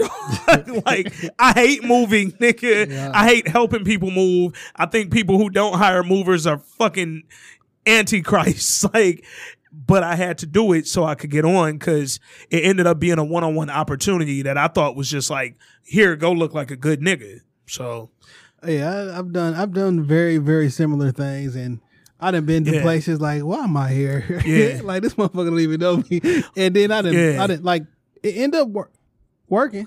Also went to uh, some very uh, very ghetto places. to uh, I was on the east side. Yeah, you know, yeah, I- no, and that's yo. I'm glad Jay picked up on that because I need to say it. I was deep on the east side playing spades with goons, nigga. I, was like, oh, nigga, I ain't gonna lie. I, I bullshit you not. I reneged and didn't nobody notice. And the the minute I realized I did it, because I wasn't really paying attention to the game, I was just kind of throwing shit out. The minute I reneged, I started looking around like somebody was gonna kill me, dog. Like I was like, nigga, she got me in the hood, bro. I, re- I renege on purpose based on the skill level of my uh, of my opponents. Like I be thinking, oh, these niggas just not smart. Like I know they ain't watching cars. I, They don't after- even get it. after a game or something. Like, Yeah. oh, these niggas not. And I was a young boy, nigga. I was like 17, nigga. So my renege wasn't really. But I, I knew that on the East I could have died for less. So I was like, oh shit. But nobody paid attention, man. And uh that ended up becoming something for about 10 minutes. But yeah, man, niggas do some shit. Just to, just for the, the tense encounter. And he, chance encountered, sat through a two hour French film, nigga. Fam, you and that bitch reading. Fam. I don't even read uh Narcos subtitles on my couch. I'm definitely not gonna read. like Yo, I always every time I watch Narcos, I gotta get into the latest season that just dropped too. Every time I watch that shit though, I tapped out season two, episode one. oh nigga, season three it came back, bro. Season two was way more reading though. Yeah, I was but- working midnight, so I get off in the morning. Like, no, Nah, my nigga, brain hurt. You got to get back. Season three, it brought it back, nigga. Alright, season three brought it back from the bottom of the I map. I don't know what I don't know what season two was about. Oh, I ain't gonna give it away, Yeah. but it's it's it's worth it keeping through it, man. Because season three it came back, and I think season four just dropped. But uh, anyway, so he sit through the French film, and oh, but May saw him come in. Like Facts. he walked in, she was talking to her girl and a bunch of like donors you would imagine at a museum or potential donors I should say and um they looked like they was having a pretty business related convo and she looked up and saw Michael and his man walk in Start to approach. she started to approach and then got cut off by another white dude. See, white people always cutting us off and, and stopping our goals, nigga. Don't let white people stop your goals. That's the point of this pod. Not in February, goddamn it. Not in motherfucking February, nigga. Not when Willona just died, goddamn it. Rest in peace, Kobe. anyway, um, so after the movie, he sees her coming out. It was almost like he ran to the door so he could be out in front and see her walk out. I'm 100 percent doing that. because that's what a man is gonna do in that situation. A real nigga, I should say. So he kind of walking ahead of the crowd, and once she comes out, he looking back in a haste, like he got that sort of. And her girl was like, "Oh, I guess this nigga look for round two of this convo, nigga, because he looking almost awkwardly at this point. Yeah. the way he looking back. So he finally uh, let her catch up with him, and he told his boy like, "Yo, I need you to wingman this, just straight up." She told her girl, "I need you to look out." She, like, I don't nah. want to holler at his friend, dog. Like, sorry. She like, so you not gonna look out? Like, fine, bitch. I liked her girl's approach to the intern. She walked up to that nigga and said, I want a drink. You coming? I'm coming. Nigga, I might have came. Don't talk to me like that. Just certain ways you can't talk to me because I like that shit. So the intern and her girl go off and talk, and him and her get to rapping, and they having a great convo, man. And it was again, I, how'd you feel about their chemistry in the movie? Um, off rip, um, I enjoyed it. Like I thought, I thought, um, Michael was kind of smooth with a lot of shit. Um, I've definitely used the interview tactic. Uh, it works. Uh, I thought that was kind of smooth, and how he was like, "Man, I was just kind of like thinking in my over over head, I was gonna ask you to go out." Like, oh, so is that you asked me? like, oh, I guess so. You know, in my head, it wasn't that. Yeah. Like, you know what I'm saying? Like, Yeah. so the funny shit works, and Yeah. she clearly liked it. They got out there on a date and did their thing. You know what else he did that I liked? Um, and it was almost to the point that he was being awkward, but I liked it because he drove the point home. Eye contact. Yeah. That nigga was grilling her every time they talk, bro. Man, my mom taught me that. Yeah. She like, look, you look a person in the eye, and if they look away before, and like if you look away before they do, then you lost. Shout out to moms. Like this is paraphrasing. Yeah. But like, no. And she was telling me like with teachers and with adults, like you look them in their eyes and don't look away. yeah. And I do that, and I'll see because some people get they get frustrated. They be Yeah, like, yeah. I can't look, I can't, I can't, Yeah. I can't look because it's intimidating. So my dad taught me that, but when my dad taught me, it was the environment was a little bit different that he taught me in. It was when he was in prison and I was up at visitation, and it was when you're talking to quote authoritative figures, mm-hmm. right? Because he never like my pops talked to them officers like a fucking man, and so when he was saying it, I took it as teachers and job interviews and and anybody that might be an authority. Job interviews, hundred percent. Oh my god! In a I job ma- interview, I make them look down 1st I'm staring you through your soul. But what I what my dad didn't prepare me for, shout to my pops, Big Tone, what up? He didn't prepare me that when it's with a woman and I'm grilling her and she grilling me and I'm grilling her and she grilling me, I get turned on. and when I get too turned on, nigga, I gotta look around. I gotta look away or I'm a tongue kisser, nigga. That's so how, my dad didn't tell me like that's how my first charges came about. Dog, dog, nigga, my first public hard was with a woman who I shouldn't have been like. It was just my friend, but she was looking at me too deep, and I was like, wait. it's something about eyes. You know, what I'm Yeah, saying? the dog. windows to the soul. So I always tell this story, man. I got a friend. Uh, she's a great doctor here in Detroit. Shout out to her. I ain't gonna say her name. She married, but this is my dog. Like we've never dated like that. Never kicked it. Never touched. Never did nothing. But uh, in college, when she was going to med school at Michigan State, it was my senior year. Um, and she started med school that summer. I was taking classes that summer. So she came up there and lived with me until her apartment was ready in the fall. And one night she came back and uh, she learned something in class about this body part and that. So she knocked on my bedroom door and she like, Whoa, she like, yo, can I like, she like, I need to try this on you, like, see if I know where this little point is behind your ear or behind your neck. Come on. So I'm like, try it, cause she's beautiful, right? Yeah. So I'm like, sure, nigga. Touch my ear, I don't give a fuck. touch my whole ear, nigga. Touch my lobe, my the drum. Like, where's the drum at? Touch the ear on my other head. Yeah. Goddamn, while you while you at it. That's my dick ear. so look, so look, so uh, cause I'm 21, nigga. I'm like, you touch all the ears, nigga. The whole time she touching all this shit out her, she looking at her book and looking at me to touch it. Nigga, she never broke eye contact with me, dog. I'm at home. I'm in the comfort of my hoop shorts, nigga. Still I rise, nigga.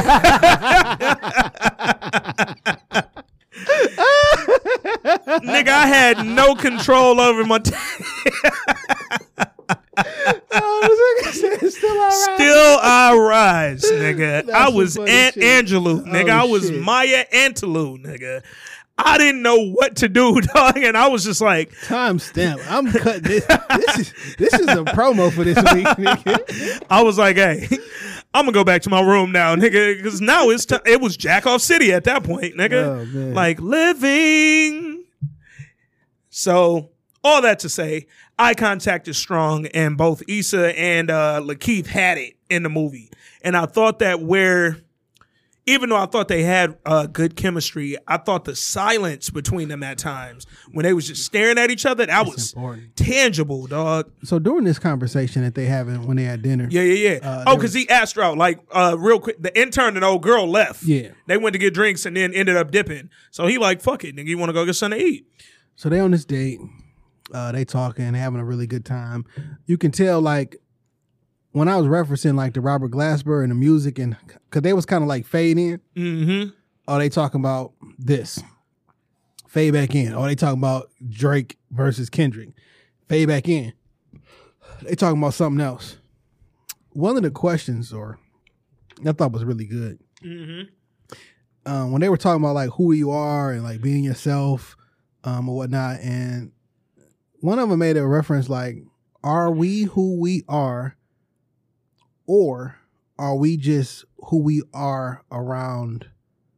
How do I want to say that? Are we who we are around in the moment? That's what it was. Like, are you who? Are you Ant? You know who you are, or you just who you are, surrounded by whoever is in the room. Yeah, that's uh yeah, you ever wonder if we're just who we are, who we are around in the moment. Um I looked at that question as think we're a combination of both. Cause I'm Ant all the time. You Jay all the time. We've been around each other in various Yeah. situations, man. And uh we don't change necessarily, but you do adjust. And I think that that adjustment is natural, right? Like, I can tell you for hundred percent sure, I'm a different person around different women. Mm. I don't know why that is, uh, but different women bring the different things out of you. yeah, You know what I'm saying? Uh, that is also why I believe in polygamy sometimes, uh, because different people bring different things out of you, and like so, I'm pretty sure there's some people out there. So your shorty right now probably think like, man, this is a wonderful man. yeah, Like yeah, all the things that's on her checklist, you know, boom, boom, boom. yeah. There's some people out there like this nigga a piece of shit. Oh, I know it. You know what I'm saying? I had people telling me I was a piece of shit because I said Galentine's wasn't a holiday. and I'm like, meanwhile, I'm over here breaking my neck to make sure my girl has a good Valentine's Day. Yeah. What I'm really doing in life ain't always gonna match up what you think I'm doing on social media or what you think I'm doing when you run into me. You know what I'm saying? Like, it's plenty people that's gonna say me a me and Jay a piece of shit. But I could guarantee you though, most of them people also ain't been around me in enough situations where they could validate that statement. I thought that was really I thought that was a really good cool statement Yeah. because like who you are around your friends Yeah. and who you are around your woman, who you are around your woman and who you Yeah. are around your parents, Yeah. who you are around your boss and who you around who you are around your neighbor. Mm-hmm. Like are you who you are all the time or are you just you are who you are around? And that's what uh in that scene she was saying, like, I don't know whether to laugh, I don't know what to like what to do on this date, basically. And he said, Why don't you just be yourself? And she like, Who is that? Like, I wonder if we're whoever we're around in the moment. And it's like, He hit it with the fire follow up like, well, I guess we got to be careful who we around then. mm-hmm. And that's like That's real life though. So that's the thing where they say you are who your five closest friends are. Mm. Like, look at your five closest friends, and that's who you are. Mm. And if you don't like who you are, then change those five people that you're around. And I think about that shit all the time. So much so, um, I look at my my close friends list, Yeah. not close friends list, your favorites on your iPhone, Yeah. and like I looked at these lists and people, and was like, well, do these pe- like if I was going to have a representation of people who can speak for me after I'm gone, I Mm. think everybody on this list can tell can tell the story of who I am. Yeah. And if there's anybody that should be on this list, why aren't they there? And if anybody on this list that need to be removed, then why don't you remove them? Yeah. Because this is who you are. I'm like, wow. That's real life. That's real life, man. And I, I just think that it's such a um it's so interesting when you're on a date. You ever been on a date with somebody who you weren't like comfortable being you around? Yes. Yeah. And that can make you question how you act. That can make you question how you laughing at jokes and, Yeah. and how you're sort of behaving within the confines of that date. Cause you're with somebody who makes you uncomfortable being you. And I think that what happens in, in a situation like they were in, you end up with an opportunity to either become comfortable or an opportunity where this could sort of all fall apart. And I Yeah. think he made her comfortable with his response when she said, I don't really know how to be, dog. And he like, yo, if you feel like you got to change it up, be around better people. Be around me. Cause I want you to be, if you a goofy, laughing, joke telling motherfucker, be that with me. Man, it's a it's a it's such an underrated trait. um, if you a person that can make feel people feel comfortable around you, Mm-hmm. where you can be yourself, That's a fact. And if you're not the type of person that's gonna judge, um, or just do weird or random stuff, man. Like, or if you do, people do weird or random stuff that you're not gonna like make them feel weird about doing it. Yeah. Um, and that's just a really underestimated trait. And if you got somebody around that allow you to be yourself, Yeah. I mean, come on. That's real life, man. And uh one thing he also did to kind of shake the cobwebs on the date that I thought was pretty cool and and some smooth shit. LaKeith was in his smooth bag. He said uh kind of running it through my mind. He ran that back, right? Cuz it worked earlier, nigga. So the nigga went back to the well like Yeah, kind of running it through my mind like, you know, what if what if I kissed you? Like would it be too early? And then he kissed her because you have to follow that up. You can't not kiss her. Yeah. Now you don't ask that. The question is rhetorical. because you can't because like we've always be like after you leave and you text someone like what if i would have kissed oh you Oh my god. Oh my god. i know y'all seen that meme Oh my god, bro. What's funny is I feel like all niggas have been that nigga at Nigga, some when you point. like six seven if, grade like if you tell me you haven't been that nigga, You're lying. You're lying. Cause all dudes have said, "Yo, what you would have did if I would have."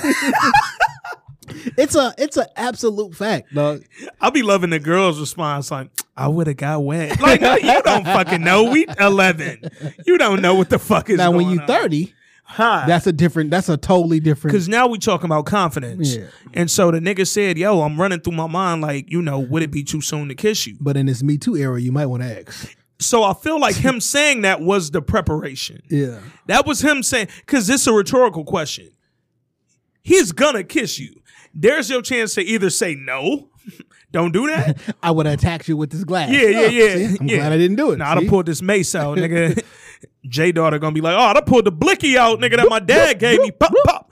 But uh he kissed her and they had a, you know, nice little intimate moment. And then when they pulled back, she took a sip of her champagne. She said Nah, nah. it wasn't too soon, nigga.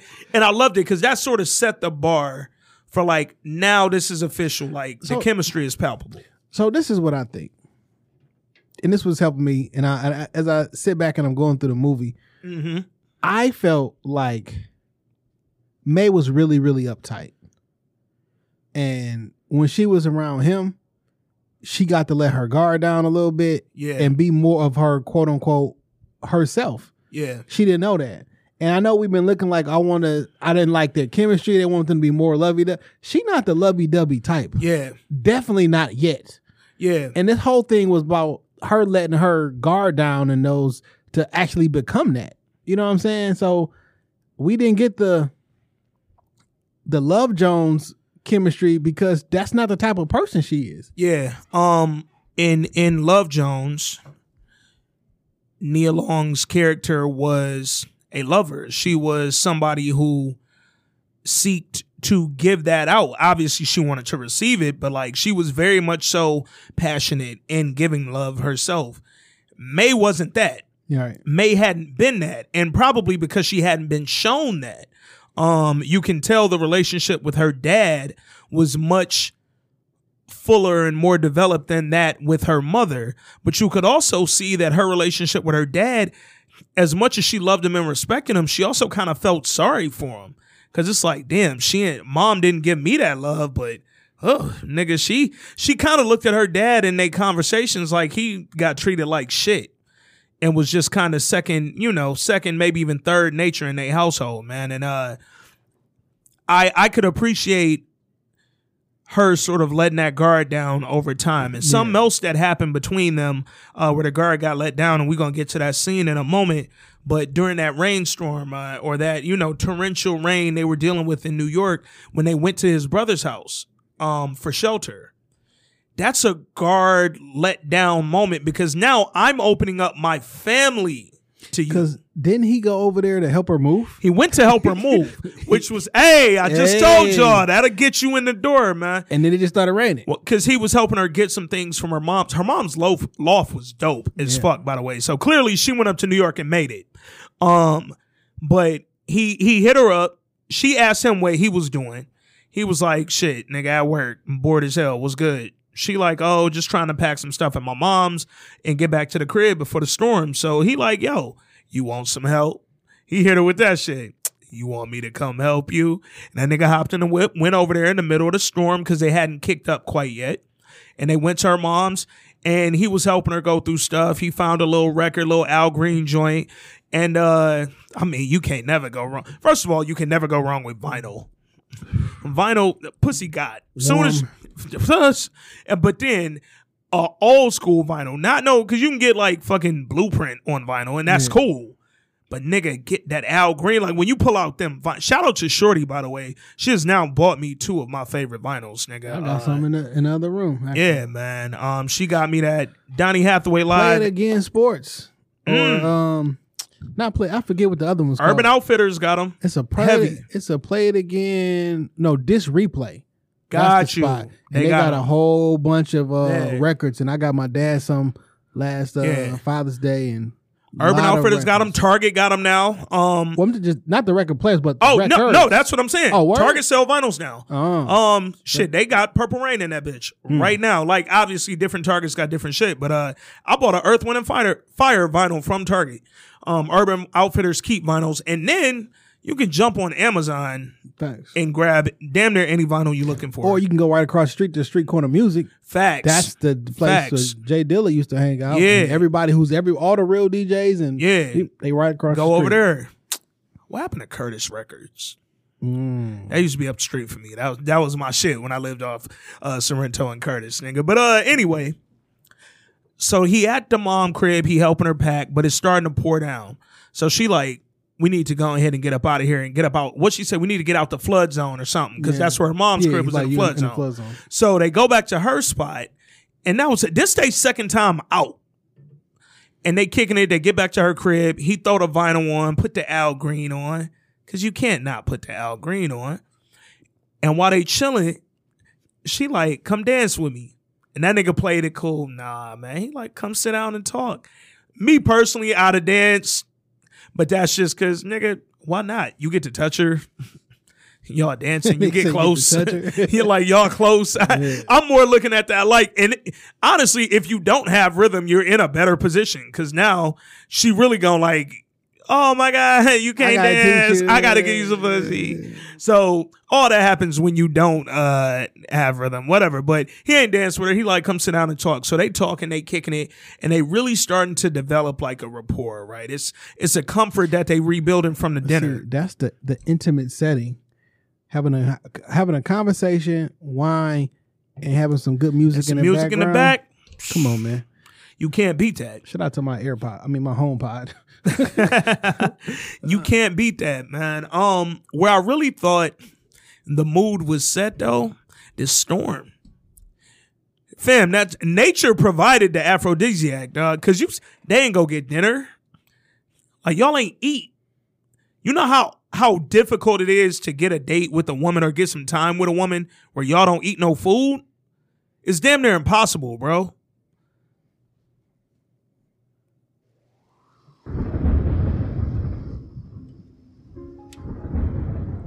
Can't beat it. First of all, this is the all-time can't beat it.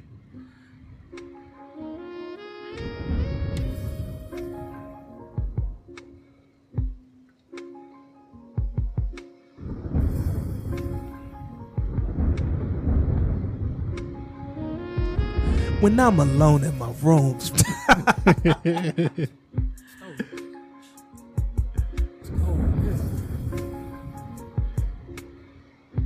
like it's about to rain.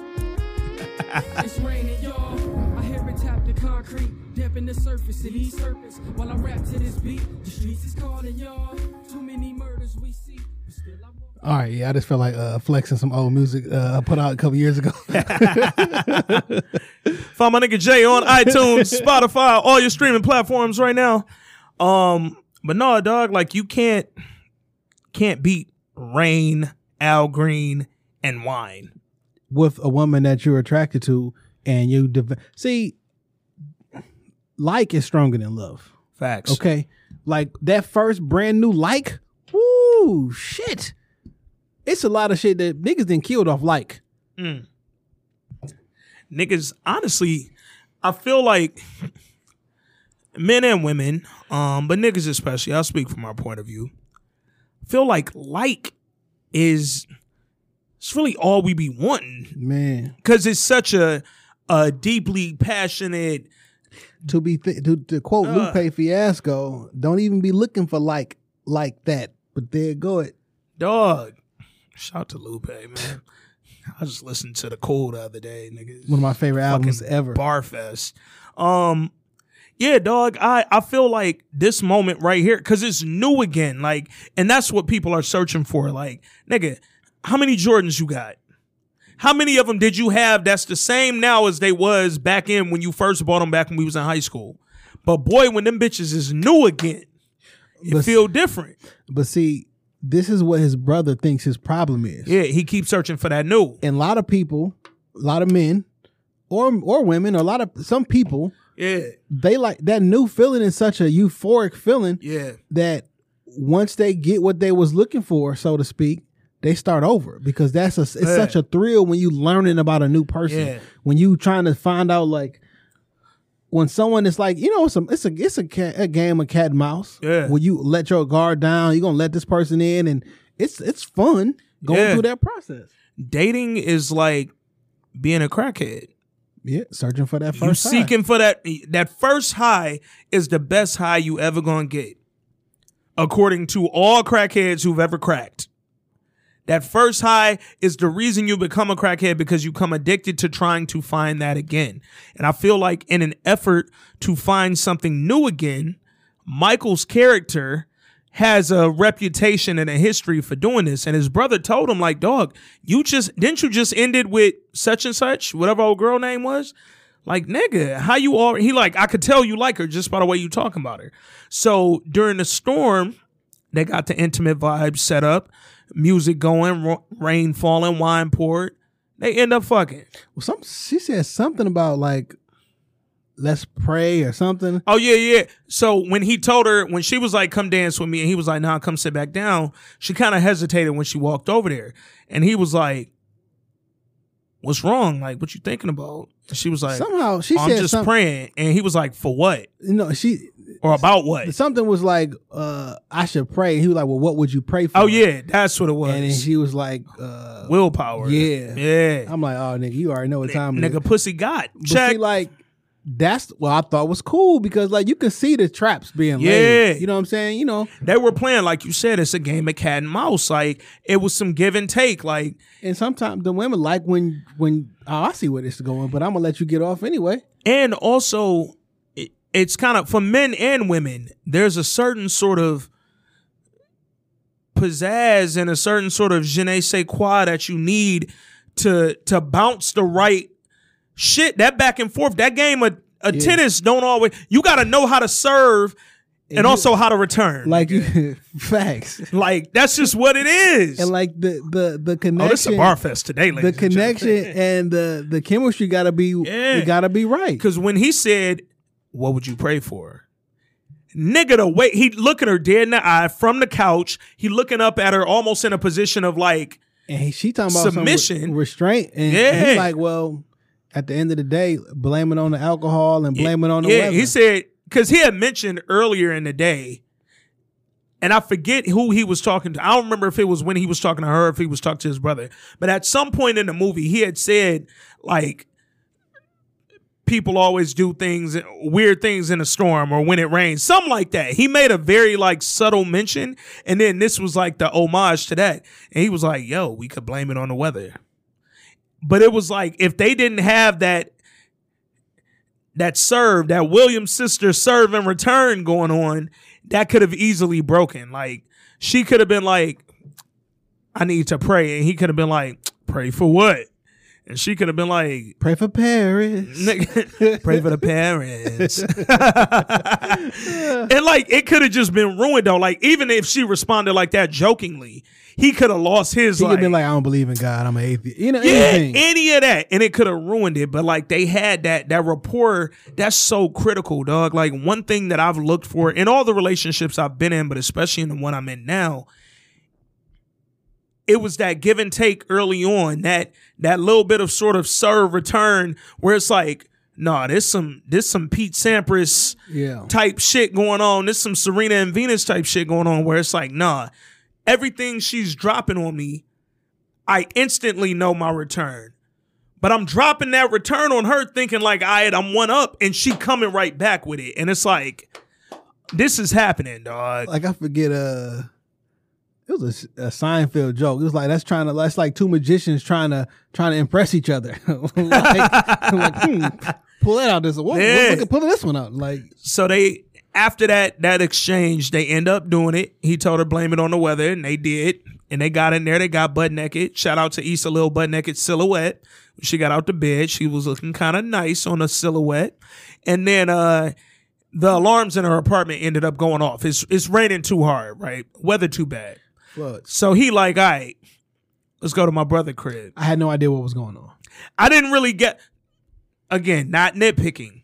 They just I'm- they just they just ran They rushed through this shit. and they got in the car. They in running through the stairwell. Like I forgot, or maybe I missed the fact that they was going over to brother crib yeah. because I didn't pick up that they were supposed to go over there until they. Well, when the brother said when they got there, Lil Rel was like, Y'all were supposed to be here earlier," but I don't know if he was supposed to come with her. Yeah, I feel like her him her hitting him up and saying, "What are you doing?" earlier in the night when he was at work, kind of put him in that like, "Fuck it, I'm gonna throw an audible, nigga." But they got over he the uh, he ain't planning on fucking either. So like, yeah. like I was gonna come over there help you with your shit, Yeah, then dip and then out. go to my brother's. Yeah. But now it's like, yo, your mama crib was in a flood zone, and you ended up being in a flood zone. Fuck it, let's go to my brother townhouse, like safely. yeah. Plus, I already got some pussy, so come on now, bring your ass on, huh? Shit, before I fuck you again. They get over to the brother house. Shout out to uh Lil Rel and Teyonah Parris. I thought they had great chemistry, dog. Boy, I love me her. Yeah, Teyonah Parris is great. I love her. Teyonah Parris is great. She was great in Survivor's Remorse. Um, That's when I, I mean, fell in love. yeah, some of them sex scenes was so I fell in love in Survivor's Remorse. Aggressive. She been in other shit. yeah, yeah, but yeah. like but that was I noticed her then. Yeah. and I've never not noticed her since. Yeah, that was like the penultimate role for her. Every though. time she came on the screen, I just I miss Survivor's Remorse, by the way. That was a great show, and I'm still mad that that shit got taken off. But um, anyway, so they get over to the brother's house, and uh, Lil Rel and Tiana Perry, they got two kids, two daughters. So he's in the kitchen talking to his brother and his sister in law, and they kind of say, "Oh, I like her. She's so nice. She's so in love. yeah." And they doing that, but while he's in there, she's in the living room with his nieces. This ever happened to you before? Yes, My aunt did this to me. yeah, I had a young lady over um uh who had just bailed me out of jail. yeah. Right? So like Shout out to her. had just bailed me out that If it were not for shit. you, we You wouldn't have this week in culture. So I'm out uh, at my aunt house. I'm out real far and shit. And she come in. She was like, "Oh hey, where's your son?" Or I'm like, "Hey, that's not her." Yeah. like she was act like that's not her. And uh, I had to. I that was it was not a good look. Yeah. now, granted, it wasn't like blew the bag though. it wasn't like no cheating shit, but it was like that's not her. You blowing the bag like though. this is not the same person. So uh if you've been a fan of this podcast for a while, or if you, you know, a new fan, but you retroactively went back and listened to the old pod, shout out to y'all, by the way. You know that my dad was in a very serious car accident back when I was 14, and uh, due to his accident, had plenty of, of ailments and and uh, physical woes. But one of the things he's had to deal with is uh, memory loss, and uh, specifically a bad short term memory. So the longest relationship I had ever been in was a four year on again, off again, long distance relationship with a nice young woman named Candace. Shout out to Candace. Hope she's doing all right in life. The problem with my dad is, in his memory loss, any girl that came through the crib, that nigga instantly, soon as he hear the door open, they come in. That nigga in the back in his little room, he be watching TV. He like, oh, is that Candace up front? And now it's like, Tone, nigga, god damn it. You are blowing the bag. Hold up. Come on, son. Yeah, we ain't gonna get on, we ain't gonna get on that. uh, I'm I'm not dealing with that right now. That's a wild announcement.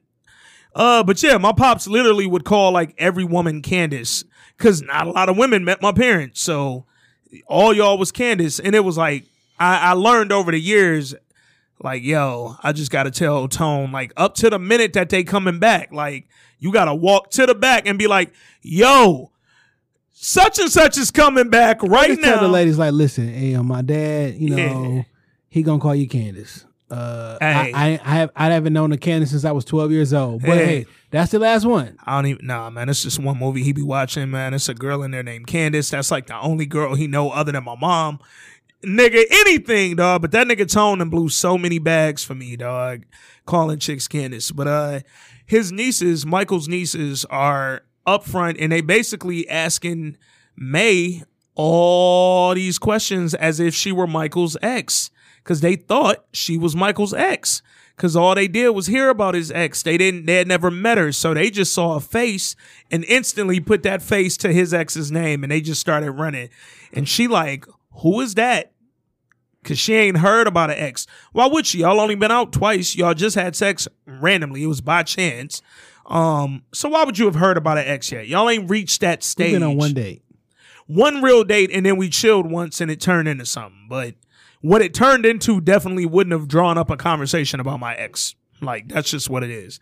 But uh, they sit down. Him, Michael, Mae, the brother, and the sister-in-law, and they just have. This is when I felt like she sort of realized, oh shit, I like this nigga. That moment is always critical when you realize, oh shit, I like a motherfucker. dog. like, I think that's a moment where you actually will sit down and talk to the kids yeah, and not be like, all right, leave me the fuck alone. yeah. Cause like if I'm to like I don't if, if I don't plan on ever seeing you again, I'm not talking to the kids in your family. You remember in I'm on my phone or doing something. yeah.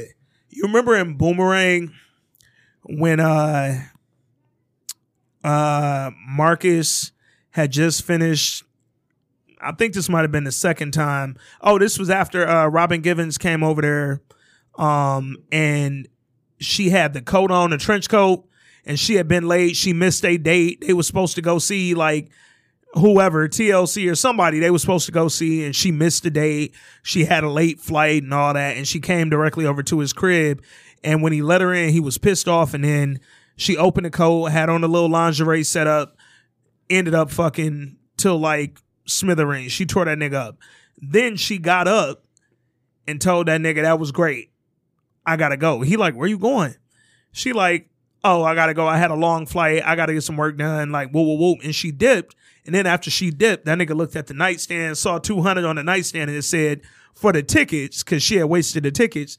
And then that nigga sort of gripped his sheets up and brought them up to his chest because he realized, wait, I like this woman. Cause I ain't never let a woman play me like this, like Yeah. in my life. I really like her. That Marcus moment is critical, and I think in this this scene, whether it's her talk to the nieces or kicking it with the brother and the sister in law, Mae realize, oh shit, I like this nigga. He just gave me the pipe. It was clearly serviceable. Now I'm over here and I'm kicking it with his family, and it's like, damn, I like him, and I feel like he might like me too. And this is the scene, or right before, or no, the scene right after this is when Lil Rel got into his bag, his hilarious bag and shit. When they was talking about uh them having sex and all the other stuff, and this whole little scene at the crib was like Oh yeah, yeah, yeah. super funny. Though. Yeah, and they were. That's always funny when people can tell y'all just bone. Cause Teyonah Parris was like, "So, what were y'all doing in the storm? Like before y'all came over?" And it was just mad, awkward silence. Hey, look, so uh, one of my exes and shit, like um, uh, like first night we had sex, it was like yeah, Christmas Eve and shit. yeah, And like the next morning, we went to Christmas breakfast, right? Because that's a thing in my in my, in Mhm. my house, my family.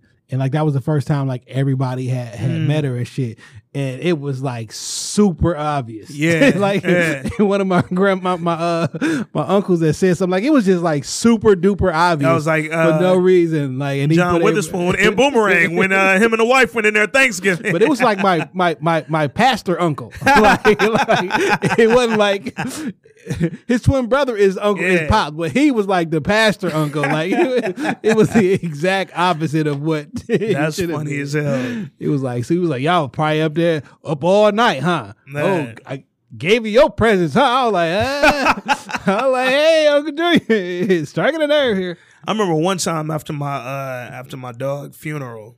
Shout out to my nigga Frank, man. Rest in peace. You know, funerals is weird, man. Like niggas is in all kinds of emotions, man. And uh we went this is a cat I went to high school with. And uh it was kind of like a little just few folks kicking it at my homegirl crib. And we got back and one of the girls that was over there, man, she was just mad aggressive, like with the with the horny and I'm like, damn, like we had never fucked before and no shit like that. So I'm like, damn, she coming on strong. And I'm like, I wasn't really in that mood. Like I'm still Yeah. kind of sad my dog died, but after a while, I'm like, shit, I mean, I can't bring my nigga back, man. So I'm like, so me and her duck off to the bathroom and shit. After funeral sex is a thing. Oh, it's definitely a thing. I see, mind you, I'm like 16 at the Yeah. time. I ain't realized till later this is a real thing. I didn't know, but But is. uh, I learned in wet, Wedding Crashers. And that nigga Mm. Will Ferrell at the end was like, "Oh yeah, that wedding shit. Oh nigga, funerals is where it's at." Like, so me and this uh me and this chick break off to the bathroom and shit. And I didn't end up fucking because during the foreplay, like she wasn't really smelling the greatest, nigga. Like my man went the only thing that died. You know what I'm saying? Something died in that bathroom. So uh, I came up out the bathroom and shit because I wasn't really trying to go there. I hit her with the, oh, I ain't got no rubbers. Nigga, this high school. I'm 16. I got a wallet full of rubbers, nigga, but I'm like, nah, I ain't got no rubbers. We can't do nothing. And nigga, for the rest of the day, everybody that was up, because it was way more people over there when we came out the bathroom. Everybody was like, oh, what y'all was in there doing, nigga? And then niggas start walking past the bathroom like, oh, they was fucking. I'm like, uh, don't attach me to that. She was in there smelling like smell what's that. going on? Yeah, nigga, no, they definitely smelled something though, nigga. That shit was foul. But uh anyway, man, so the awkwardness that kind of came up after this scene too, cause like they had had sex, they go to his brother crib, but then they slept or they went and got in bed, and it was just kind of weird. It was that post sex weird. Cause like, hey, you still a stranger, I don't know you, and now we and I don't know you. and like now you in my my niece's bedroom, and like I tell you why it was so it was Yeah. so so this the part the chemistry was kind of weird for me because. Yeah. Like this is a situation where like you probably should be laying on my chest or Yeah, something. yeah, yeah. It was like my back was towards you. It was just real awkward. and we ain't never slept together. I don't know how you sleep. I don't know your your style because you got to learn people's sleep Well, style kind of slept after they smashed. They a little asleep bit. They little they bit. laid there, but that was that post. Like we tired. We gonna lay here and lay. We fall how we lay, nigga. This is true. um, but now like y'all done got in bed, and it's just like, all right, I don't know if this is uh if this is comfortable. So after it stops raining, they threw their clothes on and they went and took a walk. They taking a walk, and she asked him like, "Yo, so who was such and such?" He was also reading the letters again. Oh yeah, she did get up and start reading her mom letter. Speaking of that, let's get back to her mom a little bit. Um, so her mom, after four years, went back to Louisiana, went to her mom's crib. I assumed she was selling the crib, but I don't know. Yeah, I think Um, they shit they were selling it. But that, but it was weird because they went over to the Michael and Mae went over to the crib later. And I remember she said it was we was cleaning it out. yeah, it was something. But young Christina with four year old Mae now, she got Mae in tow. Thought it was um, a boy. definitely had her dressed up like uh Jaden Smith in Pursuit of Happiness. Um, she looked like a young Jaden Smith. And they went back to Louisiana. And while she was there, Isaac pulled up to the crib because she was at her mom's crib. Isaac pulls up and he like, yo, I heard you was here. Peter told me. Heard you was in town. Figured I'd catch you since I didn't last time you popped in, nigga. I didn't see you. I, last time you left, I didn't. Uh, Yeah, yeah, yeah. I ain't have a chance to catch you. Wow, that was a shot. Cause it you, was a shot. I gotta because that's I've been waiting four years to say something. You gotta expect that something might be a shot, nigga. No disrespect, but you can't just waltz in this motherfucker like cool. That ain't how this go. me- well, So they talking and she just like, you know, it is what it is. He like, well, look, can I drop you off at the bus station at least? Cause I ain't get a chance to last time. So we take her to the bus stop. It's kind of quiet. Um, he didn't say it in this scene, but something that Isaac said, because I can't remember if it was this scene or if he said it to Michael earlier, or even if he said it to Mae when she goes to meet up with him, but it's relevant right now. Isaac said about Christina leaving why he didn't go after her. He said, "I didn't know how to be how to be with the woman I had to keep up with." You ever been with a woman you felt like you had to keep up with? Uh, like you felt like she was maybe moving a bit too fast in life, nigga. Uh, I think my my first relationship, Yeah. my first real relationship. Yeah. absolutely. We stayed for we had to on and off for for quite some time, but it was uh yeah. I've I've been in mad situations like this, man. So I, I the reason that I think Isaac scenes really hit for me, because I I don't regret anything that I've ever had with a woman, but I've had plenty of times in life. I I done been up and down, dog. I done been piss poor, nigga. I done had bread. I done been in between.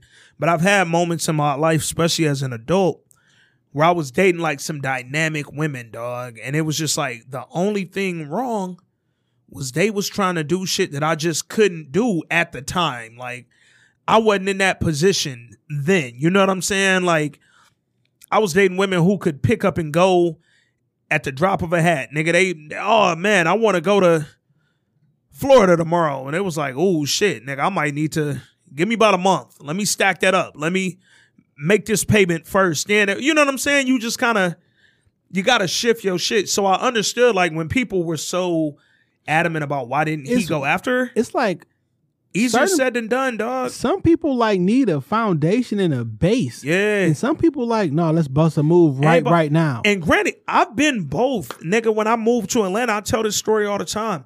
I went down there to go kick it with my best friend for his birthday for the weekend. I came back to Detroit and put my two week notice in. Was like, yeah, man. I, I was working at the House of Representatives for the 9th District of Detroit. I thought my whole life was set up. I was trying to roll into politics and really sort of work my way up into local politics. And then after one fun weekend in Atlanta, nigga, threw that whole shit to the to the wayside. I was like, yo, it's been real. I love y'all. But two Mondays from now, I'm hitting 75, nigga. And that's exactly what I did. I packed my crib in Lansing and hit the road, my nigga. So I get having that sort of like drop everything and go spirit. And you figure it out when you get there. But sometimes when you're dealing with another person, especially as the man, because that's something that didn't nobody want to discuss neither. It's pressure that comes with being a man. I got to be able to take care of you. In Louisiana, Isaac was very comfortable taking care of Christina and his ability to take care of her. In New York, he don't know how he going to take care of himself. So how I'm going to come up there with you? My skill set don't translate to the concrete jungle. What else I'm going to do up there? Concrete when all I know is this golf. All I know is this water. What I'm gonna do up there? How I'm gonna feed you? How I'm gonna make sure you good down here? I know I could make you sh- make sure you good. I know I could get you this ring and get you this wedding and get you these clothes and make sure it's a roof over your head. Cause down here, one, I know what I'm doing, but two, down here you don't require much.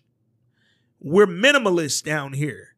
When we get to New York, not only am I scared that I ain't gonna have it, but I'm also scared that you're gonna want more. Cause I could tell by the tone you talking about you want more. And that means you want more than what I'm able to provide you down here. And that's what makes it like I felt for Isaac because it's like, dog, you can't just pick up and go. But it's like you also got to deal with the fact that now you just sitting back watching the love of your life leave, nigga. Hurts. That's a heartbreaking situation. And it's a lot, unfortunately, not a lot of women have been in a scenario to relate. Nothing about me thought that that was his kid.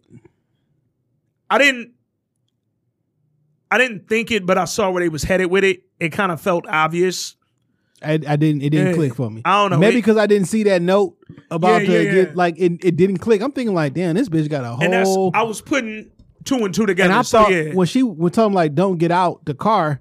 I'm thinking like because you don't want the whole. you don't want to say goodbye and You don't want to say the goodbye. You don't want to be like emotional over another nigga when you got your kid who's the father. Because we've already seen the father Yeah. at this time. Yeah. You know what I'm saying in the movie. So I'm like, oh, so because they they threw that little that little trick at us with Courtney B. Vance. So now we're thinking like, oh yeah, she went to New York, found another guy, had a kid with him. Um, so yeah, she get to the Greyhound with Isaac. He drops her and Mae off. last time they ever saw one another, and then he ain't seen her since well up until now. Um, now that uh, well, all right, let's get to that part.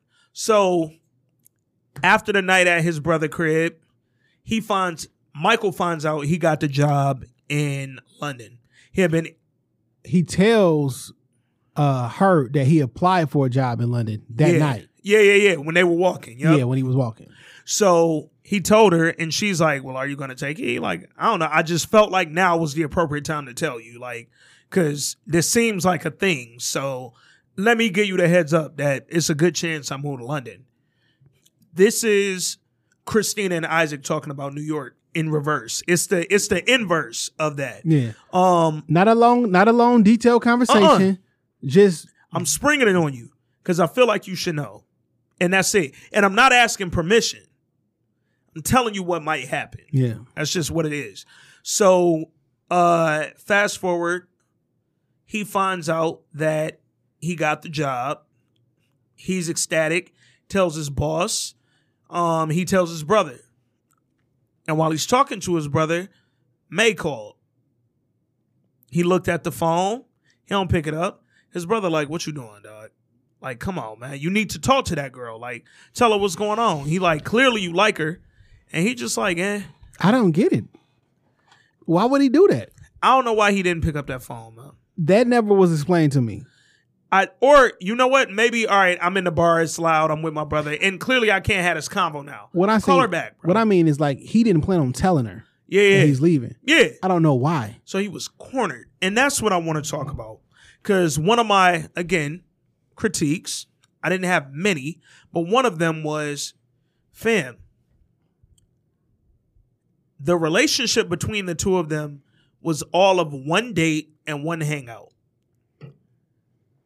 Whatever energy, yeah, they had some chemistry for sure, but whatever was developed in in regard to feelings over the course of this time was underdeveloped from the audience standpoint Yeah. because he doesn't pick up the phone when she calls. He doesn't tell her about London. And then he goes back to Louisiana to continue and wrap up his interview with Isaac. What he didn't know, she went to Louisiana after finishing her mom's letter and realizing Isaac was her dad.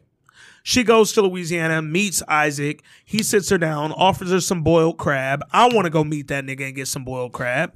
She found out he the daddy. Yeah. Uh, he finds out that he the daddy. Yeah. He had no clue. He like, I could have asked. This nigga a good actor, dog. Yeah, no, he was killing this role, bro. And the reason I know he's a good actor because I've seen him in different roles, and he don't talk that slow. He he gave he gave a he came off with a, a very simple man approach. And he had a Louisiana drawl. And shout out to um, hold on. Before I forget her name, Shorty from Detroit that played Christina. I just said it. Chanté Adams from the D, cause she was killing that New that Louisiana accent, bro. She was killing that. Like I was I was very impressed with with how she pulled that off. The energy, the accent, she was crushing it all. But uh so Mae tells Isaac, "Yo, you're my dad." Like, but what really killed that scene was when she told him Christina died, because he was like, she was like, she I'm was like, "I'm Mae, Christina Eames' daughter." He was like, Like, is she she here here? with you? She here with you?" And because he was kind of like excited a little she, bit, She was like, no. He's like, well, where's she at? yeah. and She was like, "Uh, she passed." No, I got emotional on that scene. because dog face was like, "Damn, I really?" think at the moment I was like, is there a draft in this one? yeah, that's exactly what you said. Because Like- in that moment, he realized I never went after the one woman that I truly love. Not that he ain't love his wife and all that, but this is the love of your life. After I just broached the subject with, oh, with, with, With Michael, boy, yeah. not knowing there's a connection. Yeah. so it's fresh on my mind. Yeah. I just said I wish I would have went after her. Yeah, All of a sudden, her daughter comes to me, and she know who he know who she is immediately. yeah. Because he looked at her like you look like somebody I know. And you then- look like me, nigga. Dark skin. Yeah. Um, and then we say, I'm thinking like, wow. So she tells him like my mother passed recently about a month ago. She didn't let us know she was sick. And he looking at her like I heard this before. I know this story all too well. But he like, wow. And she like, she wrote you a letter too. And he was like, Have you read it? She was like, No. So he went to the back after he offered her the boiled crab and shit. He went to the back. Apparently, he read it. And she asked him the next day, What did the letter say? And he like, She apologized for leaving and, you know, all of that and for not telling me about you. And he apologized to Mae because he like, I should have known when she brought you here when you was four years old. But he was like, I didn't ask. I was too scared. To I was scared to ask. I think he was too scared to ask because if it wasn't, Then what? like I don't, I don't, you know, the same emotions that Christina went through when she found out he got married that quick.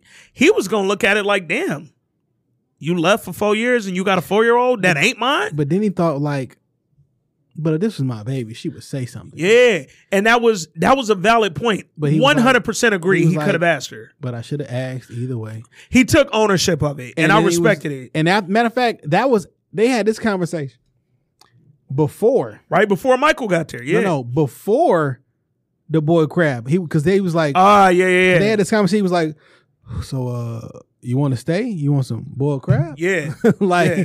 I'm I'm now that I know I got a daughter, I'm a I want to I want to uh I want to take care of you. Shit. Yeah, and it was, and he said she asked me in the letter to take care of you. Like, Mhm. so he trying to. He done lost the two most important women in his life. He lost Christina, the love of his life, and then he lost his wife, another woman who he loved. Like, so right now, gaining a daughter in this moment, can't imagine the emotions that he going through. So and Mae loves it in Louisiana. yeah, yeah, She because she feels like she can be herself. She the exact opposite of her mom. Yeah. And what I mean by that is her mom come from humble beginnings and she wanted stuff. Yeah. She had and she left love for stuff. Yeah. And she loved her daughter with stuff because you could tell from Mae's apartment, Christina's loft, and that fucking uh look like Ghost and Tasha apartment that her dad walked out of. Well, see- they have money. Now Mae comes from stuff. Yeah, that's what I'm saying. She got that, but she don't got the love. And she don't got Yeah. the culture portion. yeah. So it's she interesting getting that that in Louisiana. she like she is the opposite of her mom, and LaKeith's or Michael's character is just like her mom. And I wasn't expecting that dynamic. I Yeah. thought this movie was gonna be like, "Hey, I'm gonna try not to be an asshole like my mom was, Yeah, yeah, yeah. whatever." And I'm and but It's like, no, you the softy. Yeah. You, you're I, you're more like your real dad. Yes. Than you know. yes, You wonder where you get it from because it ain't Courtney B. Vance, who's a little more sort of tepid and like he even says like after she realizes that Isaac is her father, he says, "I met your mama when she was three months pregnant with you. I ain't care. She turned me away at first, but I was just persistent, and I kept at her." And from all the conversations we got with her dad speaking about how her mom interacted with him, not that her mom never loved her dad. We were never shown that dynamic. But I'm like, it sounded like, nigga, you were a matter of convenience. Facts. Cause I don't imagine that in the first nine months she was there, she had her shit together the way I she did when she passed. I don't imagine her mom had a great life outside of professionally. Yeah, she grew professionally, but in that first nine months when she had you, she needed Courtney B. Vance. Cause she ain't have much then. She had just gotten a job three months in, nigga. Like, Low key, that's how she afforded that place. eh, possible. Because when she came back, Eh. could think about it, she must have been pregnant She was pregnant when she went to New Orleans or back to Louisiana. Pardon me. at the Yeah. funeral Yup. because the funeral was three that months. was three months, and that's she right when th- she met Issa's or Mae's fake dad, stepdad. Yeah, But he raised her, so you never knew but one dad. But he said she made me promise not to tell you about her, about your real father. So I'm like, I look at that and I'm like, yeah, Christina just ran you, bro. Like, it wasn't really no love there. so she had things. She didn't have a great relationship with her daughter. Didn't have a great relationship with her husband. yeah, Uh, like I don't know that that was like the quote unquote yeah, right decision. yeah. Because she was fulfilled in the sense that she became known. Her Now- name was known. Now people know your name. Who you gonna share with? and that bar. Um, told y'all it's a bar fest. Uh, but it's kind of like to that conversation, man. What's most important uh, to you? What's most important? That my lady remembers me fondly.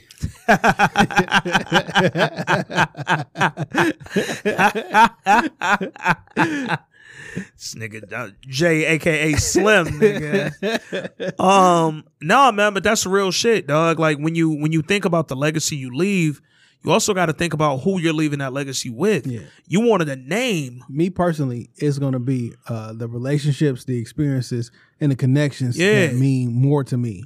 Yeah. of course, I like things. Absolutely. They allow the things that I use allow me to capture moments. I'm in the tech. I'm in the computers. I'm in the Shit, you in the photography. and video and audio. Like Jay is Christina Stuff, Eames. you know, really though. Facts. Um, I used to be developing Yeah. in darkroom and shit like that. yeah. But I like things which help help me capture moments. All this tech shit is helping us create a moment right now, and these are experiences and things of that nature. That's what's important to me. So it's important when you out here on your mate search. Uh, all your little checklists about your the college degrees and how much a person make, all that shit is cool on the surface, or maybe it's not cool on the surface. Maybe we should start with the connection first. Yeah. Let's make sure that we are like minded. Start there, and then you want to go to that other shit. So I feel like life is about determining what's fulfilling to you, right? This is true. Um everybody's fulfillment is going to be different. Everybody's sort of level of of fulfillment will be at at different depths and it's something similar to what I've said on this podcast before about people who look to venture into podcasting. Don't do it just cuz yo, this the wave right now. Cuz I didn't just start getting interested in movies and television shows a year and a half ago when we started this pod, 86 episodes ago. Nigga, when I was a kid, I'm talking about from four years old until I went off to college. I'm gonna tell you what my Sunday consisted of. I went to early morning service at church. I went to Sunday school. Shout out to Spring Hill Missionary Baptist Church. Me and Jay cross paths. We ain't even know it Facts. as young little fucking seven mile ass kids. And then after church, I went back home and at 11 o'clock that morning, I watched Siskel and Ebert. That went off at 11:30. I had to get dressed for karate practice, and I did that for like Did 16 you go to the ones on nigga. Seven Mile and the Southfield? I've been there before. I quit. I, I went to like maybe 15 different uh, dojos before I found one that I felt was challenging. But that was I was I was in a different bag as a four year old nigga. Like four year old aunt searching for a karate class was different, nigga. I, you want you want to talk about an arrogant little nigga, dog? I was like, fam, I whoop the instructor ass right now. I was doing karate at Spring Hill at church. They used to have that over at the little uh, rec center across the street. Yeah, yeah. yeah, yeah.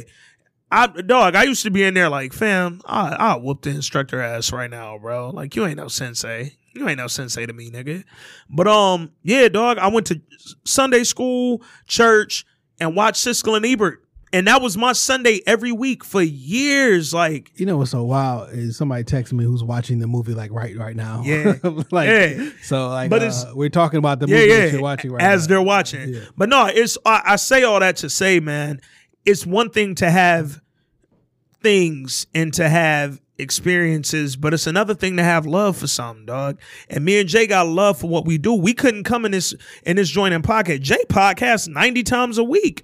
But but with his with his two primary mediums, this week in culture and shop talk, like you couldn't come in here week in, week out without love for what you're doing, dog. It's a passion for this shit. And with Mae, she had the things and may have even gotten some experiences. Her dad mentioned she went to Chicago for school. One would assume she went to Northwestern just because it seemed like it matches her becoming an art curator, Yeah. like and and her mom's uh, photography. So she had things and she maybe even had some experiences, but she never got the love she was looking for.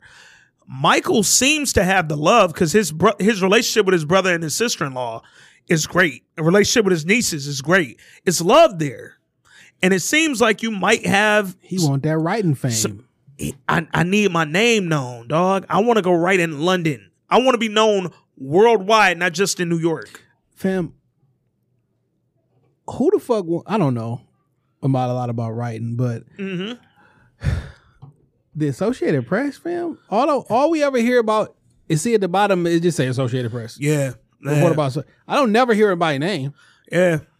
yeah, I can't. Like your name, or maybe your your name is gonna ring with writers. Yeah, Well, we don't know them niggas.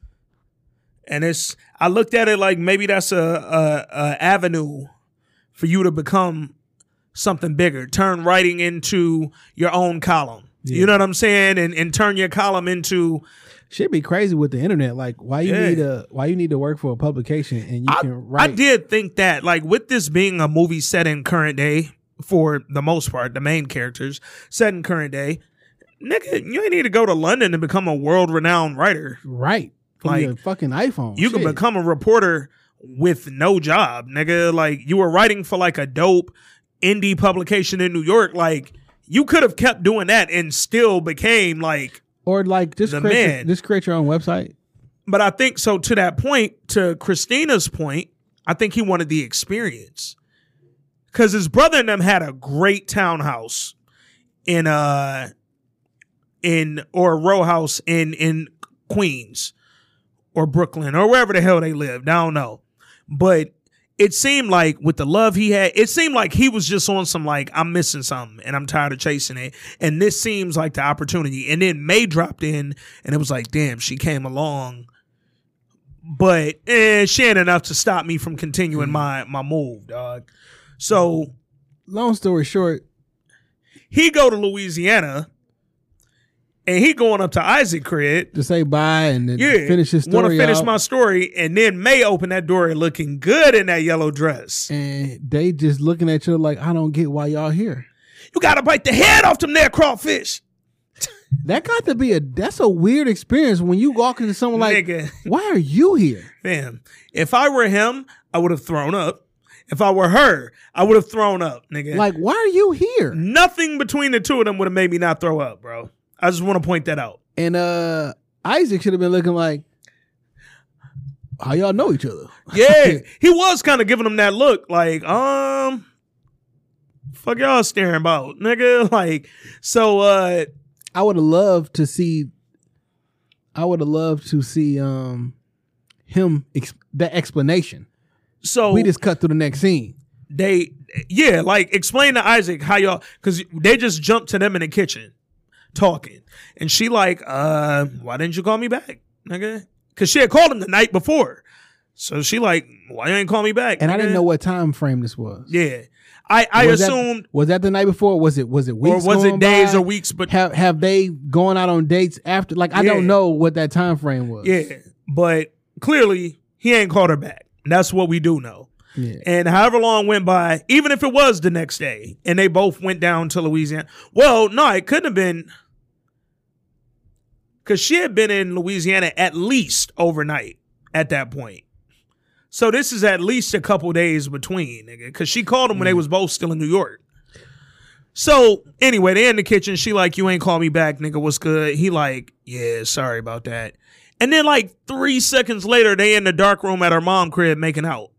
And that's where I felt like, all right, Because she don't know that she was. She don't know that he is spinning you right now. yeah, yeah, yeah. You don't she has no clue about London. You don't know that you're getting ghosted. You just happen to pull up on me. Pull up on me. Yeah.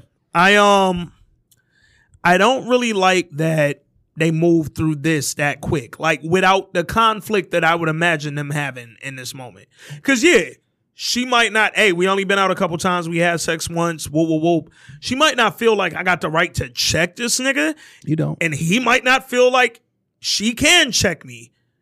But nigga, y'all not just kissing in a damn dark room a minute later. Like, I don't know, that just felt that wasn't realistic, dog. He's Like, trying to get that send off. You know. what I'm yeah, man, man. And then they hanging out and they had a really good time. And then he once they had a super good time, Yeah. and she started talking about future shit. He like, oh fuck, Yeah. I gotta tell this bitch. So they went to the same uh to the same club that her mama and Isaac went to when they was younger. They went to New Orleans. They went out to the city and shit.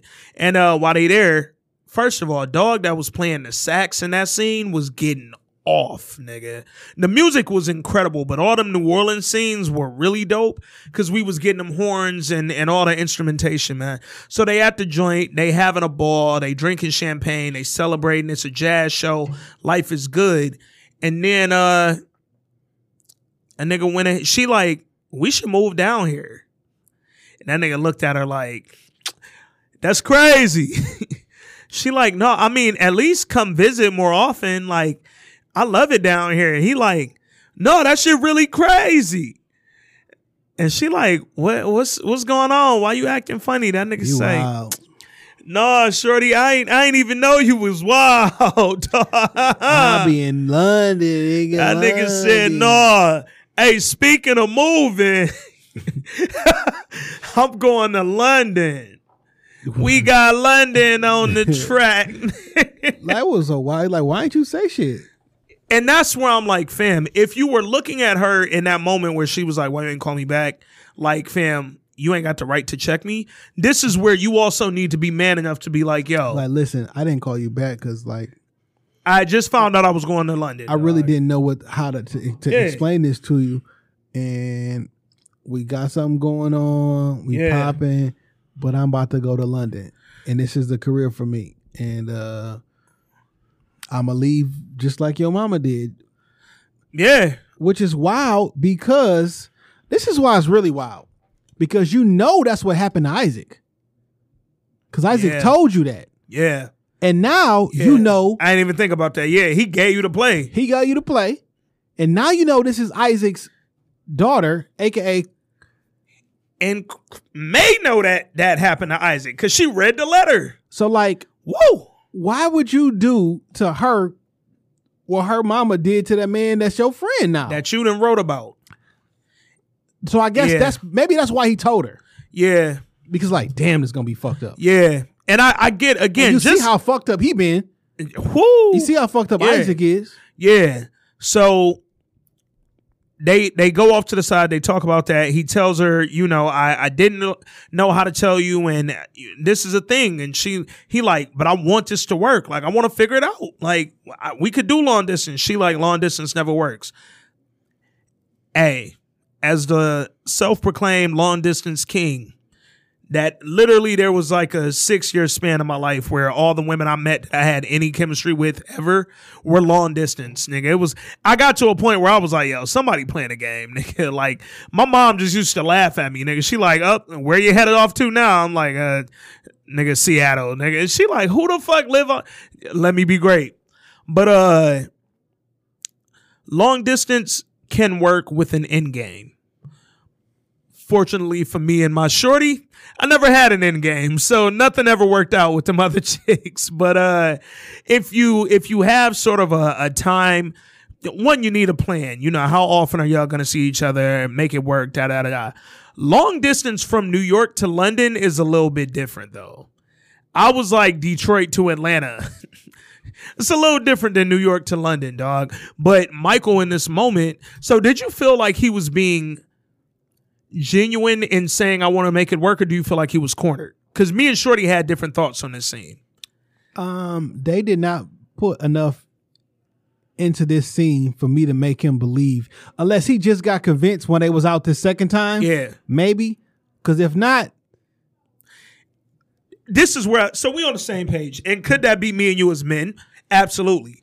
But I told Shorty, and I said it at the uh, at the screening, but I said, fam, he was not looking for this moment. He wasn't ready to tell her, yo, I want to be together and I want to make it work and I want to do long distance. Nigga, he got cornered with a situation. He was ready to fucking ghost her and thought he had, thought he could get to Louisiana, finish his story, get back to New York, and pack his bags and go to London before ever speaking to her again. Once he bumped into her in Louisiana, nigga, it was an audible. And I felt like now that nigga just saying what makes him not look like an asshole. That's just me. Maybe as a former asshole, this is something I would have done. Like, yo, I want to make this work. Cause I can't say, yo, I was trying to ghost you. What the fuck? You just popped up out of nowhere. I ain't know you was that nigga daughter. Like, had I knew that, I would have called that nigga over the phone and finished the interview. I never would have came here. So that's my thoughts. Now, granted, if you want to romanticize it and think of it as him really being genuine in that moment and saying he wanted to make it work, do that. But I'm I'm I'm being honest with what we were given. I wasn't given enough in this movie to say that right now is some magical love moment where this nigga saying by all means I want to figure this out. So that said, he told her he wanted to make it work, and Mae said he was like, "What do you want to do?" Mae said, I just want to do what we're doing in this moment right now. So that's it. That's it. Beyond now, we ain't got shit to figure out. I respect both. About Can't be. How I'm gonna be mad at either, dog. I'm not a giant proponent for for long distance Me either. because I know how how my shit set up. Um, so I can't be mad if somebody don't want that. But like, while you here, we gonna enjoy this shit. Yeah. Yeah, and that's the thing, yo. Y'all are in this dope New Orleans bar. Y'all having drinks. Y'all got a live band. Hey, go back, have some sex one more time, and then you know what? Y'all had a magical moment for. I don't know what the timeline of this movie is, but I take this as a matter of a couple weeks. Like this felt fast. Like I should have looked at the date on the tickets for the um oh, for the Kendrick joint. Kendrick. So long story short, we'll wrap this up Yeah. so I can get to this one other point because I want to get on y'all heads on some dumb shit. Um, he go to London. he go to London, you know, he over there writing some weak ass shit about some bloat. Uh, uh, and my man, so He doing Estelle articles and Yeah. shit. He writing about Skepta and um yeah, and then he gets some a, a ticket yeah. uh, to Kendrick, and uh, because that was a whole Drake Kendrick thing. Yeah, yeah. On their first date, Uh, they I'm- talked about that. I'm definitely the Kendrick nigga, so do that with you like. yeah. Um, and then he she show up at the concert. They have a good time.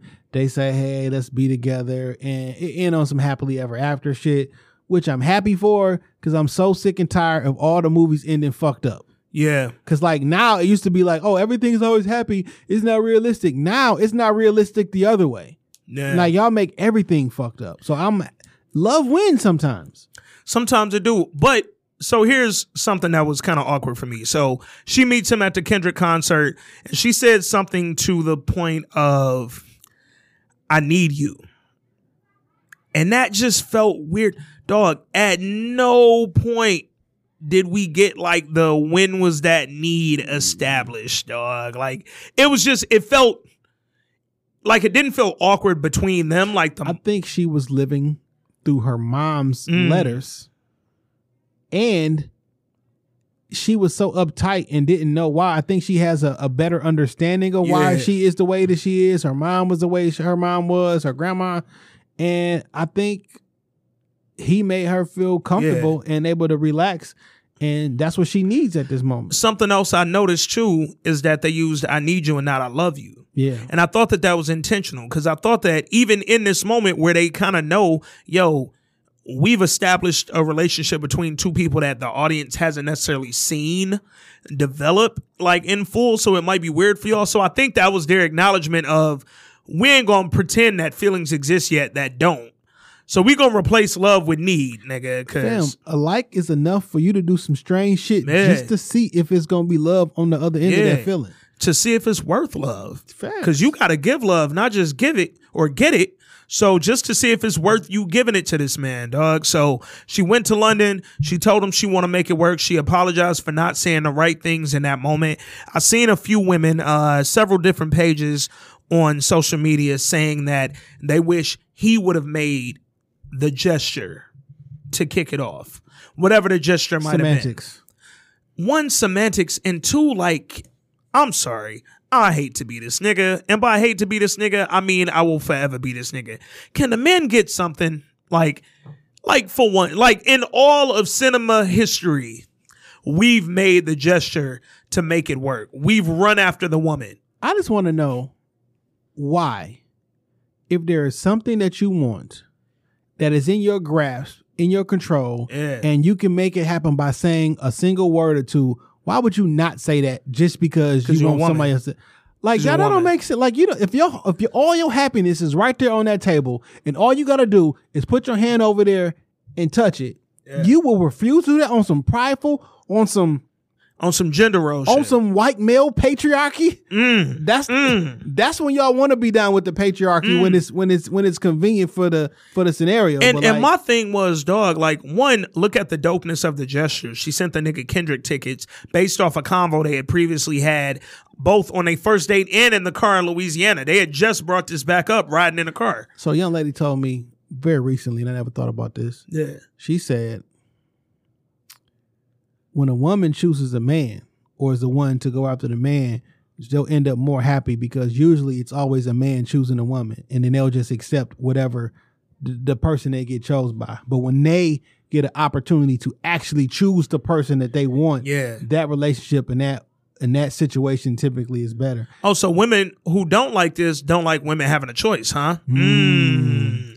Barfest. But like I was like, that's interesting. no, it is though. But you know what I'm saying? But if a, like no, this usually it's like, oh, women gotta wait until the man approaches Yeah. them, and then like, okay, I'll go out with this man and see if I like him. I'll Look at do it like or- this: a man picking a woman's wedding ring versus a woman telling that man, "I want this ring, that cut diamond, that band, that da da da,", da," and then he goes and gets exactly what you said you wanted. I would rather you be happy than me try to play a guessing game to try to make like hey, to relate it to the movie, what her dad say? Courtney B. Vance dad.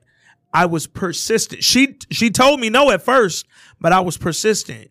She didn't want you, fam. And it seemed like over the course of their relationship, up until her death, he wasn't really treated that well. because they kept referencing something that Christina did to him. Yeah.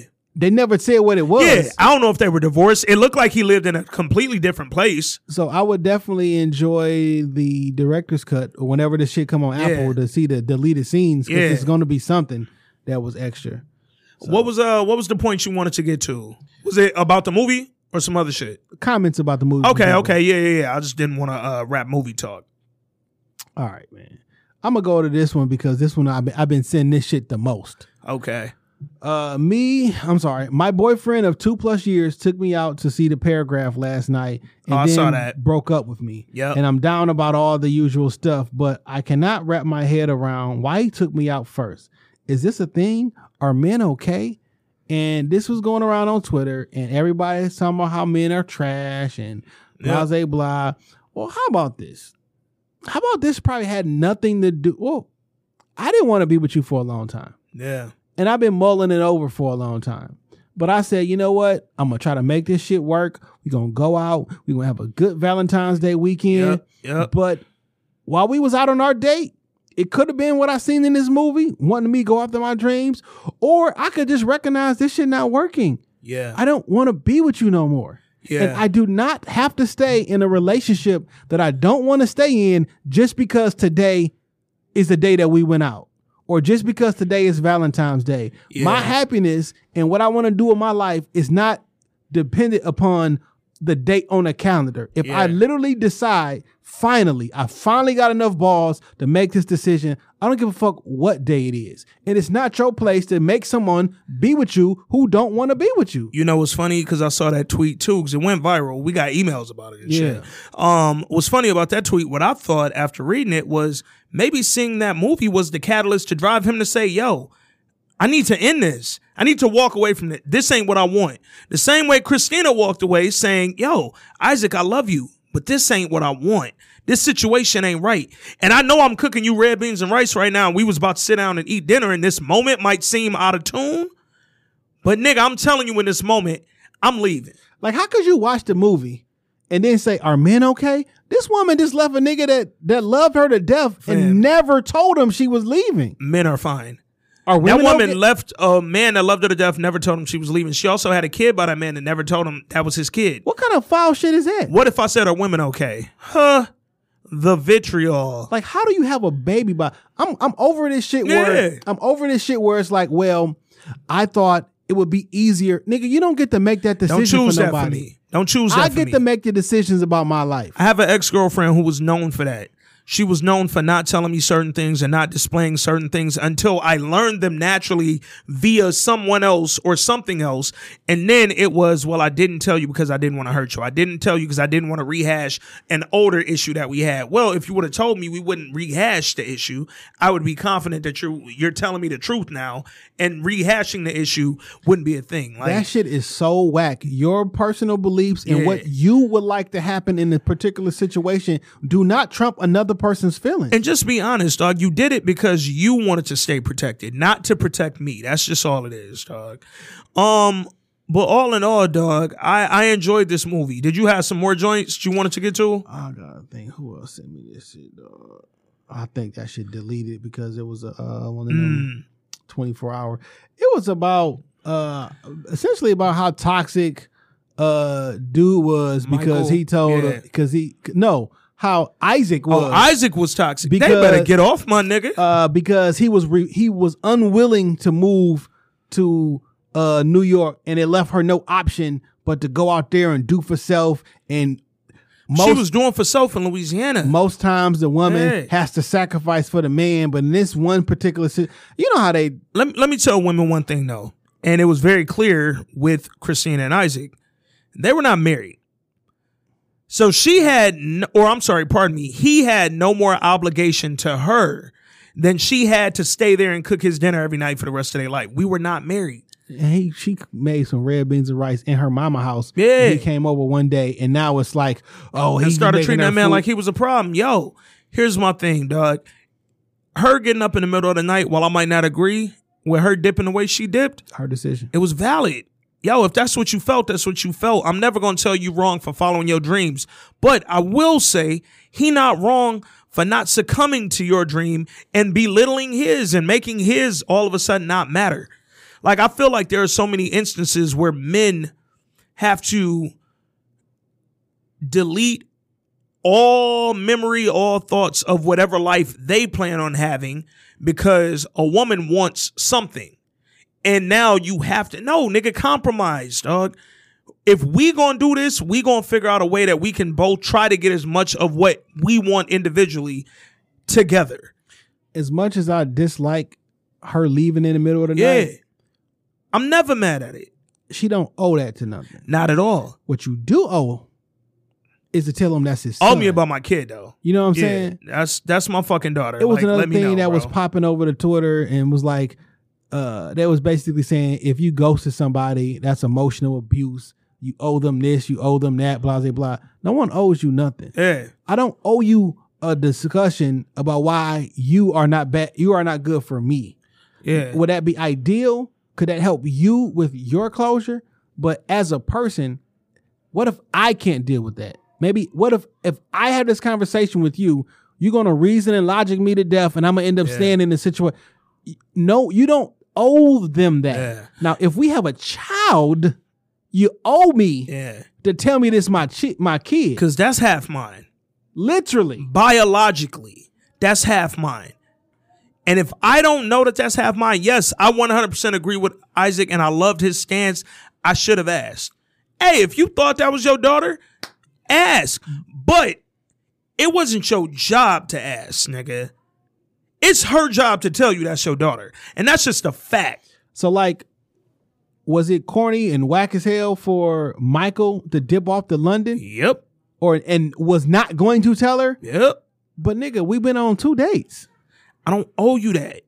Like we did have sex. Hey, go back and find the insecure episode that me and Jay recorded about old boy ghosting Issa this past season. The light skinned cat that she met who took her on the LA tour Yeah, and they got tacos and shit. all that. Dog dipped to Texas. We had that's one of my favorite conversations we've ever had up here. Up it having mental health issues, and I don't owe you to talk about my mental, my medical history and all this other shit. People have a tendency to keep it real surface. I told the story of when my sister passed and a girl I had been kicking it with got hooked up. She knew somebody I knew. That friend introduced us via social media. We FaceTimed a few times, talked on the phone, texted. We did all the shit, and she ain't live here. I was gonna go see her and was planning that. And then the weekend I was gonna go, my sister died midweek on a Wednesday. Hey, guess what? I never called over. I known you for a few weeks. I've never even seen you physically. Only seen you on FaceTime and on the gram. I didn't call. My first thought wasn't to call her and tell you, yo, I'm about to be distant. I'm about to be quiet. I'm not going to talk to you as much as we was just texting and talking. I ain't even thinking about her, to be honest. And that's not with ill intent or malice intent. It's because in that moment, you are nowhere near anything that matters in the moment of something that serious. So I ended up not ghosting her, but when she finally reached out, she reached out immediately. And I always tell people before you start going off and doing it, ask people how they doing. yes. Please ask people how they doing, how they how your day. You all right? Before you go into whatever it is about you. Even if you going into how depressed you are, make sure people have the capacity to deal with your shit before you come at them. Cause she came at me on some where the fuck you been at, nigga? And I'm like, oh yeah, I'm in Dayton. trying to fucking plan my sister's funeral. What's up with you, nigga? Because my sister just died at 38 unexpectedly, and I just talked to her two days before. Like, fuck is you talking about, my Right. nigga? Like, what is you? Now I'm pissed at you, and now you made yourself look dumb. And now ain't no coming back from that. None, because now I feel disrespected Yeah. in my moment. Now, when I look at you, I'm gonna I'm a I'm a I'm gonna add a disrespectful moment Yeah. with a loved one of mine. Yeah. Like this is not the energy you want. So listen, I get it where it's it's tough being ghosted. Yeah. And emotionally, but to call it emotional abuse and all the other stuff, no, no one owes you that. And check it out. Would I like it? Would I like closure? Would I like an explanation and closure? Yes. Absolutely. Every who wouldn't? I don't want to be talking to somebody for months or weeks or whatever, how, Yeah. and let's never hear from them again. Yes, I would like it, but I can't tell them it's abusive. And fam, when I'm looking at the two relationships that we see in this movie, I see Michael and Mae who have been out on one date, who had sex one time, and who've been around each other all of four times total. Then I see Christina and Isaac who have literally been around each other for however long, but they in love. Had sex one time. They talking marriage. Ha- They had sex one, One time. time. And that man said he wanted to marry her well before that. That's what lets you know the depth of that they one shit. night, that was the first night they had that sex. they went out and then to New Orleans. and then he was gone. She was gone two Yeah. days later. And fam, he expressed several times prior to asking her, or I'm sorry, having sex with her, he wanted to marry her. So that mean that man was in love and he been in love and they've been dating for however long. We don't get a timeline, but they clearly been dating for a while. She dipped on that nigga in the middle of the night and never to be heard from for four years. That ain't emotional abuse. Cause that looks a lot more emotionally uh, impactful than mm, I met this girl a couple weeks ago. We went out once, we fucked once. And but I just got this job in London. I gotta go now, nigga. Like, and then again, even though I still feel like he was cornered and sort of walked himself into that whole oh, I want to make it work situation. But he did at least tell her, I want to make it work. Like, so eh, for all the planning of ghosting that he did, he never actually ghosted her. He just didn't call her back when she would have liked him to call her back. They bumped into each other by chance and he explained the whole shit. Eh, is what it is. And if he wasn't going to London, she would have clearly been okay with it because she had just asked the nigga to move to Louisiana. So, all that to say, man, I enjoyed the movie. I thoroughly enjoyed the movie. Um, I, I like all black romantic movies. Like that's just me though. when I watched the movie, I did not think nothing about the previews. I don't know if I was just in a minority. I Yeah. clearly I am the minority. Nothing about the preview said, "Oh, this is gonna be Love Jones Part 2. Yeah. Nothing about the movie. I didn't. I didn't want it to be. I didn't expect it to be. I seen people upset that it wasn't. Uh, go watch Love Jones on Netflix. I don't know what to tell you. And I, I definitely, obviously, with a movie like this, you see the Love Jones comparisons. Um, I get it. I, I see him clear as day. I see why people thought it was. I see why people maybe felt like it wasn't. My biggest thing was this was a good movie. Was it excellent? Nah. Was it perfect? Nah. Was it uh instant classic? I wouldn't say so. But is it a movie I'll watch again? Absolutely. Is it a movie that I'll enjoy watching later in life with my girl and or with a group of friends and we all sitting up and we're talking about the shit as it happens and we're discussing these same themes me and Jay talking about? Absolutely, dog. This was a good ass movie. If you haven't seen it, I don't know why you here at this point of the pod because we didn't spoil the whole thing. But even if you have seen it, go see it again. It's still man. good. Go see it again dog. Let us know what y'all think. Um we got some feedback on on the podcast pages but we want more dog. Let us know what y'all thought about it. Uh this week in culture on facebook and instagram. Email us at this week in culture pod. Send us your blackberry letters this week in culture pod at gmail.com We also got a live show this coming Friday, Friday. at the Masonic Temple. catch us. Uh, we'll be on stage about eight thirty. Yeah catch us this friday if you don't already have tickets talk about up there? get them i don't really know bro this is kind of one of them eh Yeah, we we may talk about uh this movie. Yeah, we could talk about the photograph. We could talk about. We should get up there and talk about Malcolm X. Yeah, I just That's finished that the other day. That's what we You finished do. that? I, I- I knew you finished it, but and then we'll have a full we'll have a full pod. But Yeah, we'll yeah, talk, yeah. I think we Yeah. got there for like 20, 30, yeah, about 30 minutes. We'll, yeah. we'll we'll figure out. We can talk about both. Shit, I ain't, we just tell them what we do, show them how we get we down. need a BlackBerry letter. Yo, man, a, a good one too. Like a real black send a blackberry letter so we can discuss it live at this uh at this uh, Yo, matter of fact, whoever sent the first BlackBerry letter before our live podcast this Friday, or we could read a retro one. If nothing else, we could do that. But if somebody sent us a, a BlackBerry letter before our live pod this Friday, I got you on movie tickets for two. How about that? Um, a real letter. Don't make a real letter, yeah. Don't come at me because I'm gonna be able to tell if it's some bullshit, nigga. Don't don't be like, I met this nigga named Isaac. Like, wait, what? Now you want to go No, to New Orleans. look, they gonna write a letter. That bitch gonna start out, my man. hey man, but in the meantime, yo, if you've seen the photograph, keep supporting it. Go see it again, man. It was a good enough movie to check out twice. Maybe that second time around you'll feel different. Let us know what y'all thought. This week in culture on all the socials. Uh, I'm at that's Jay Johnson. This week in culture, episode 86. We'll be back next week. Peace.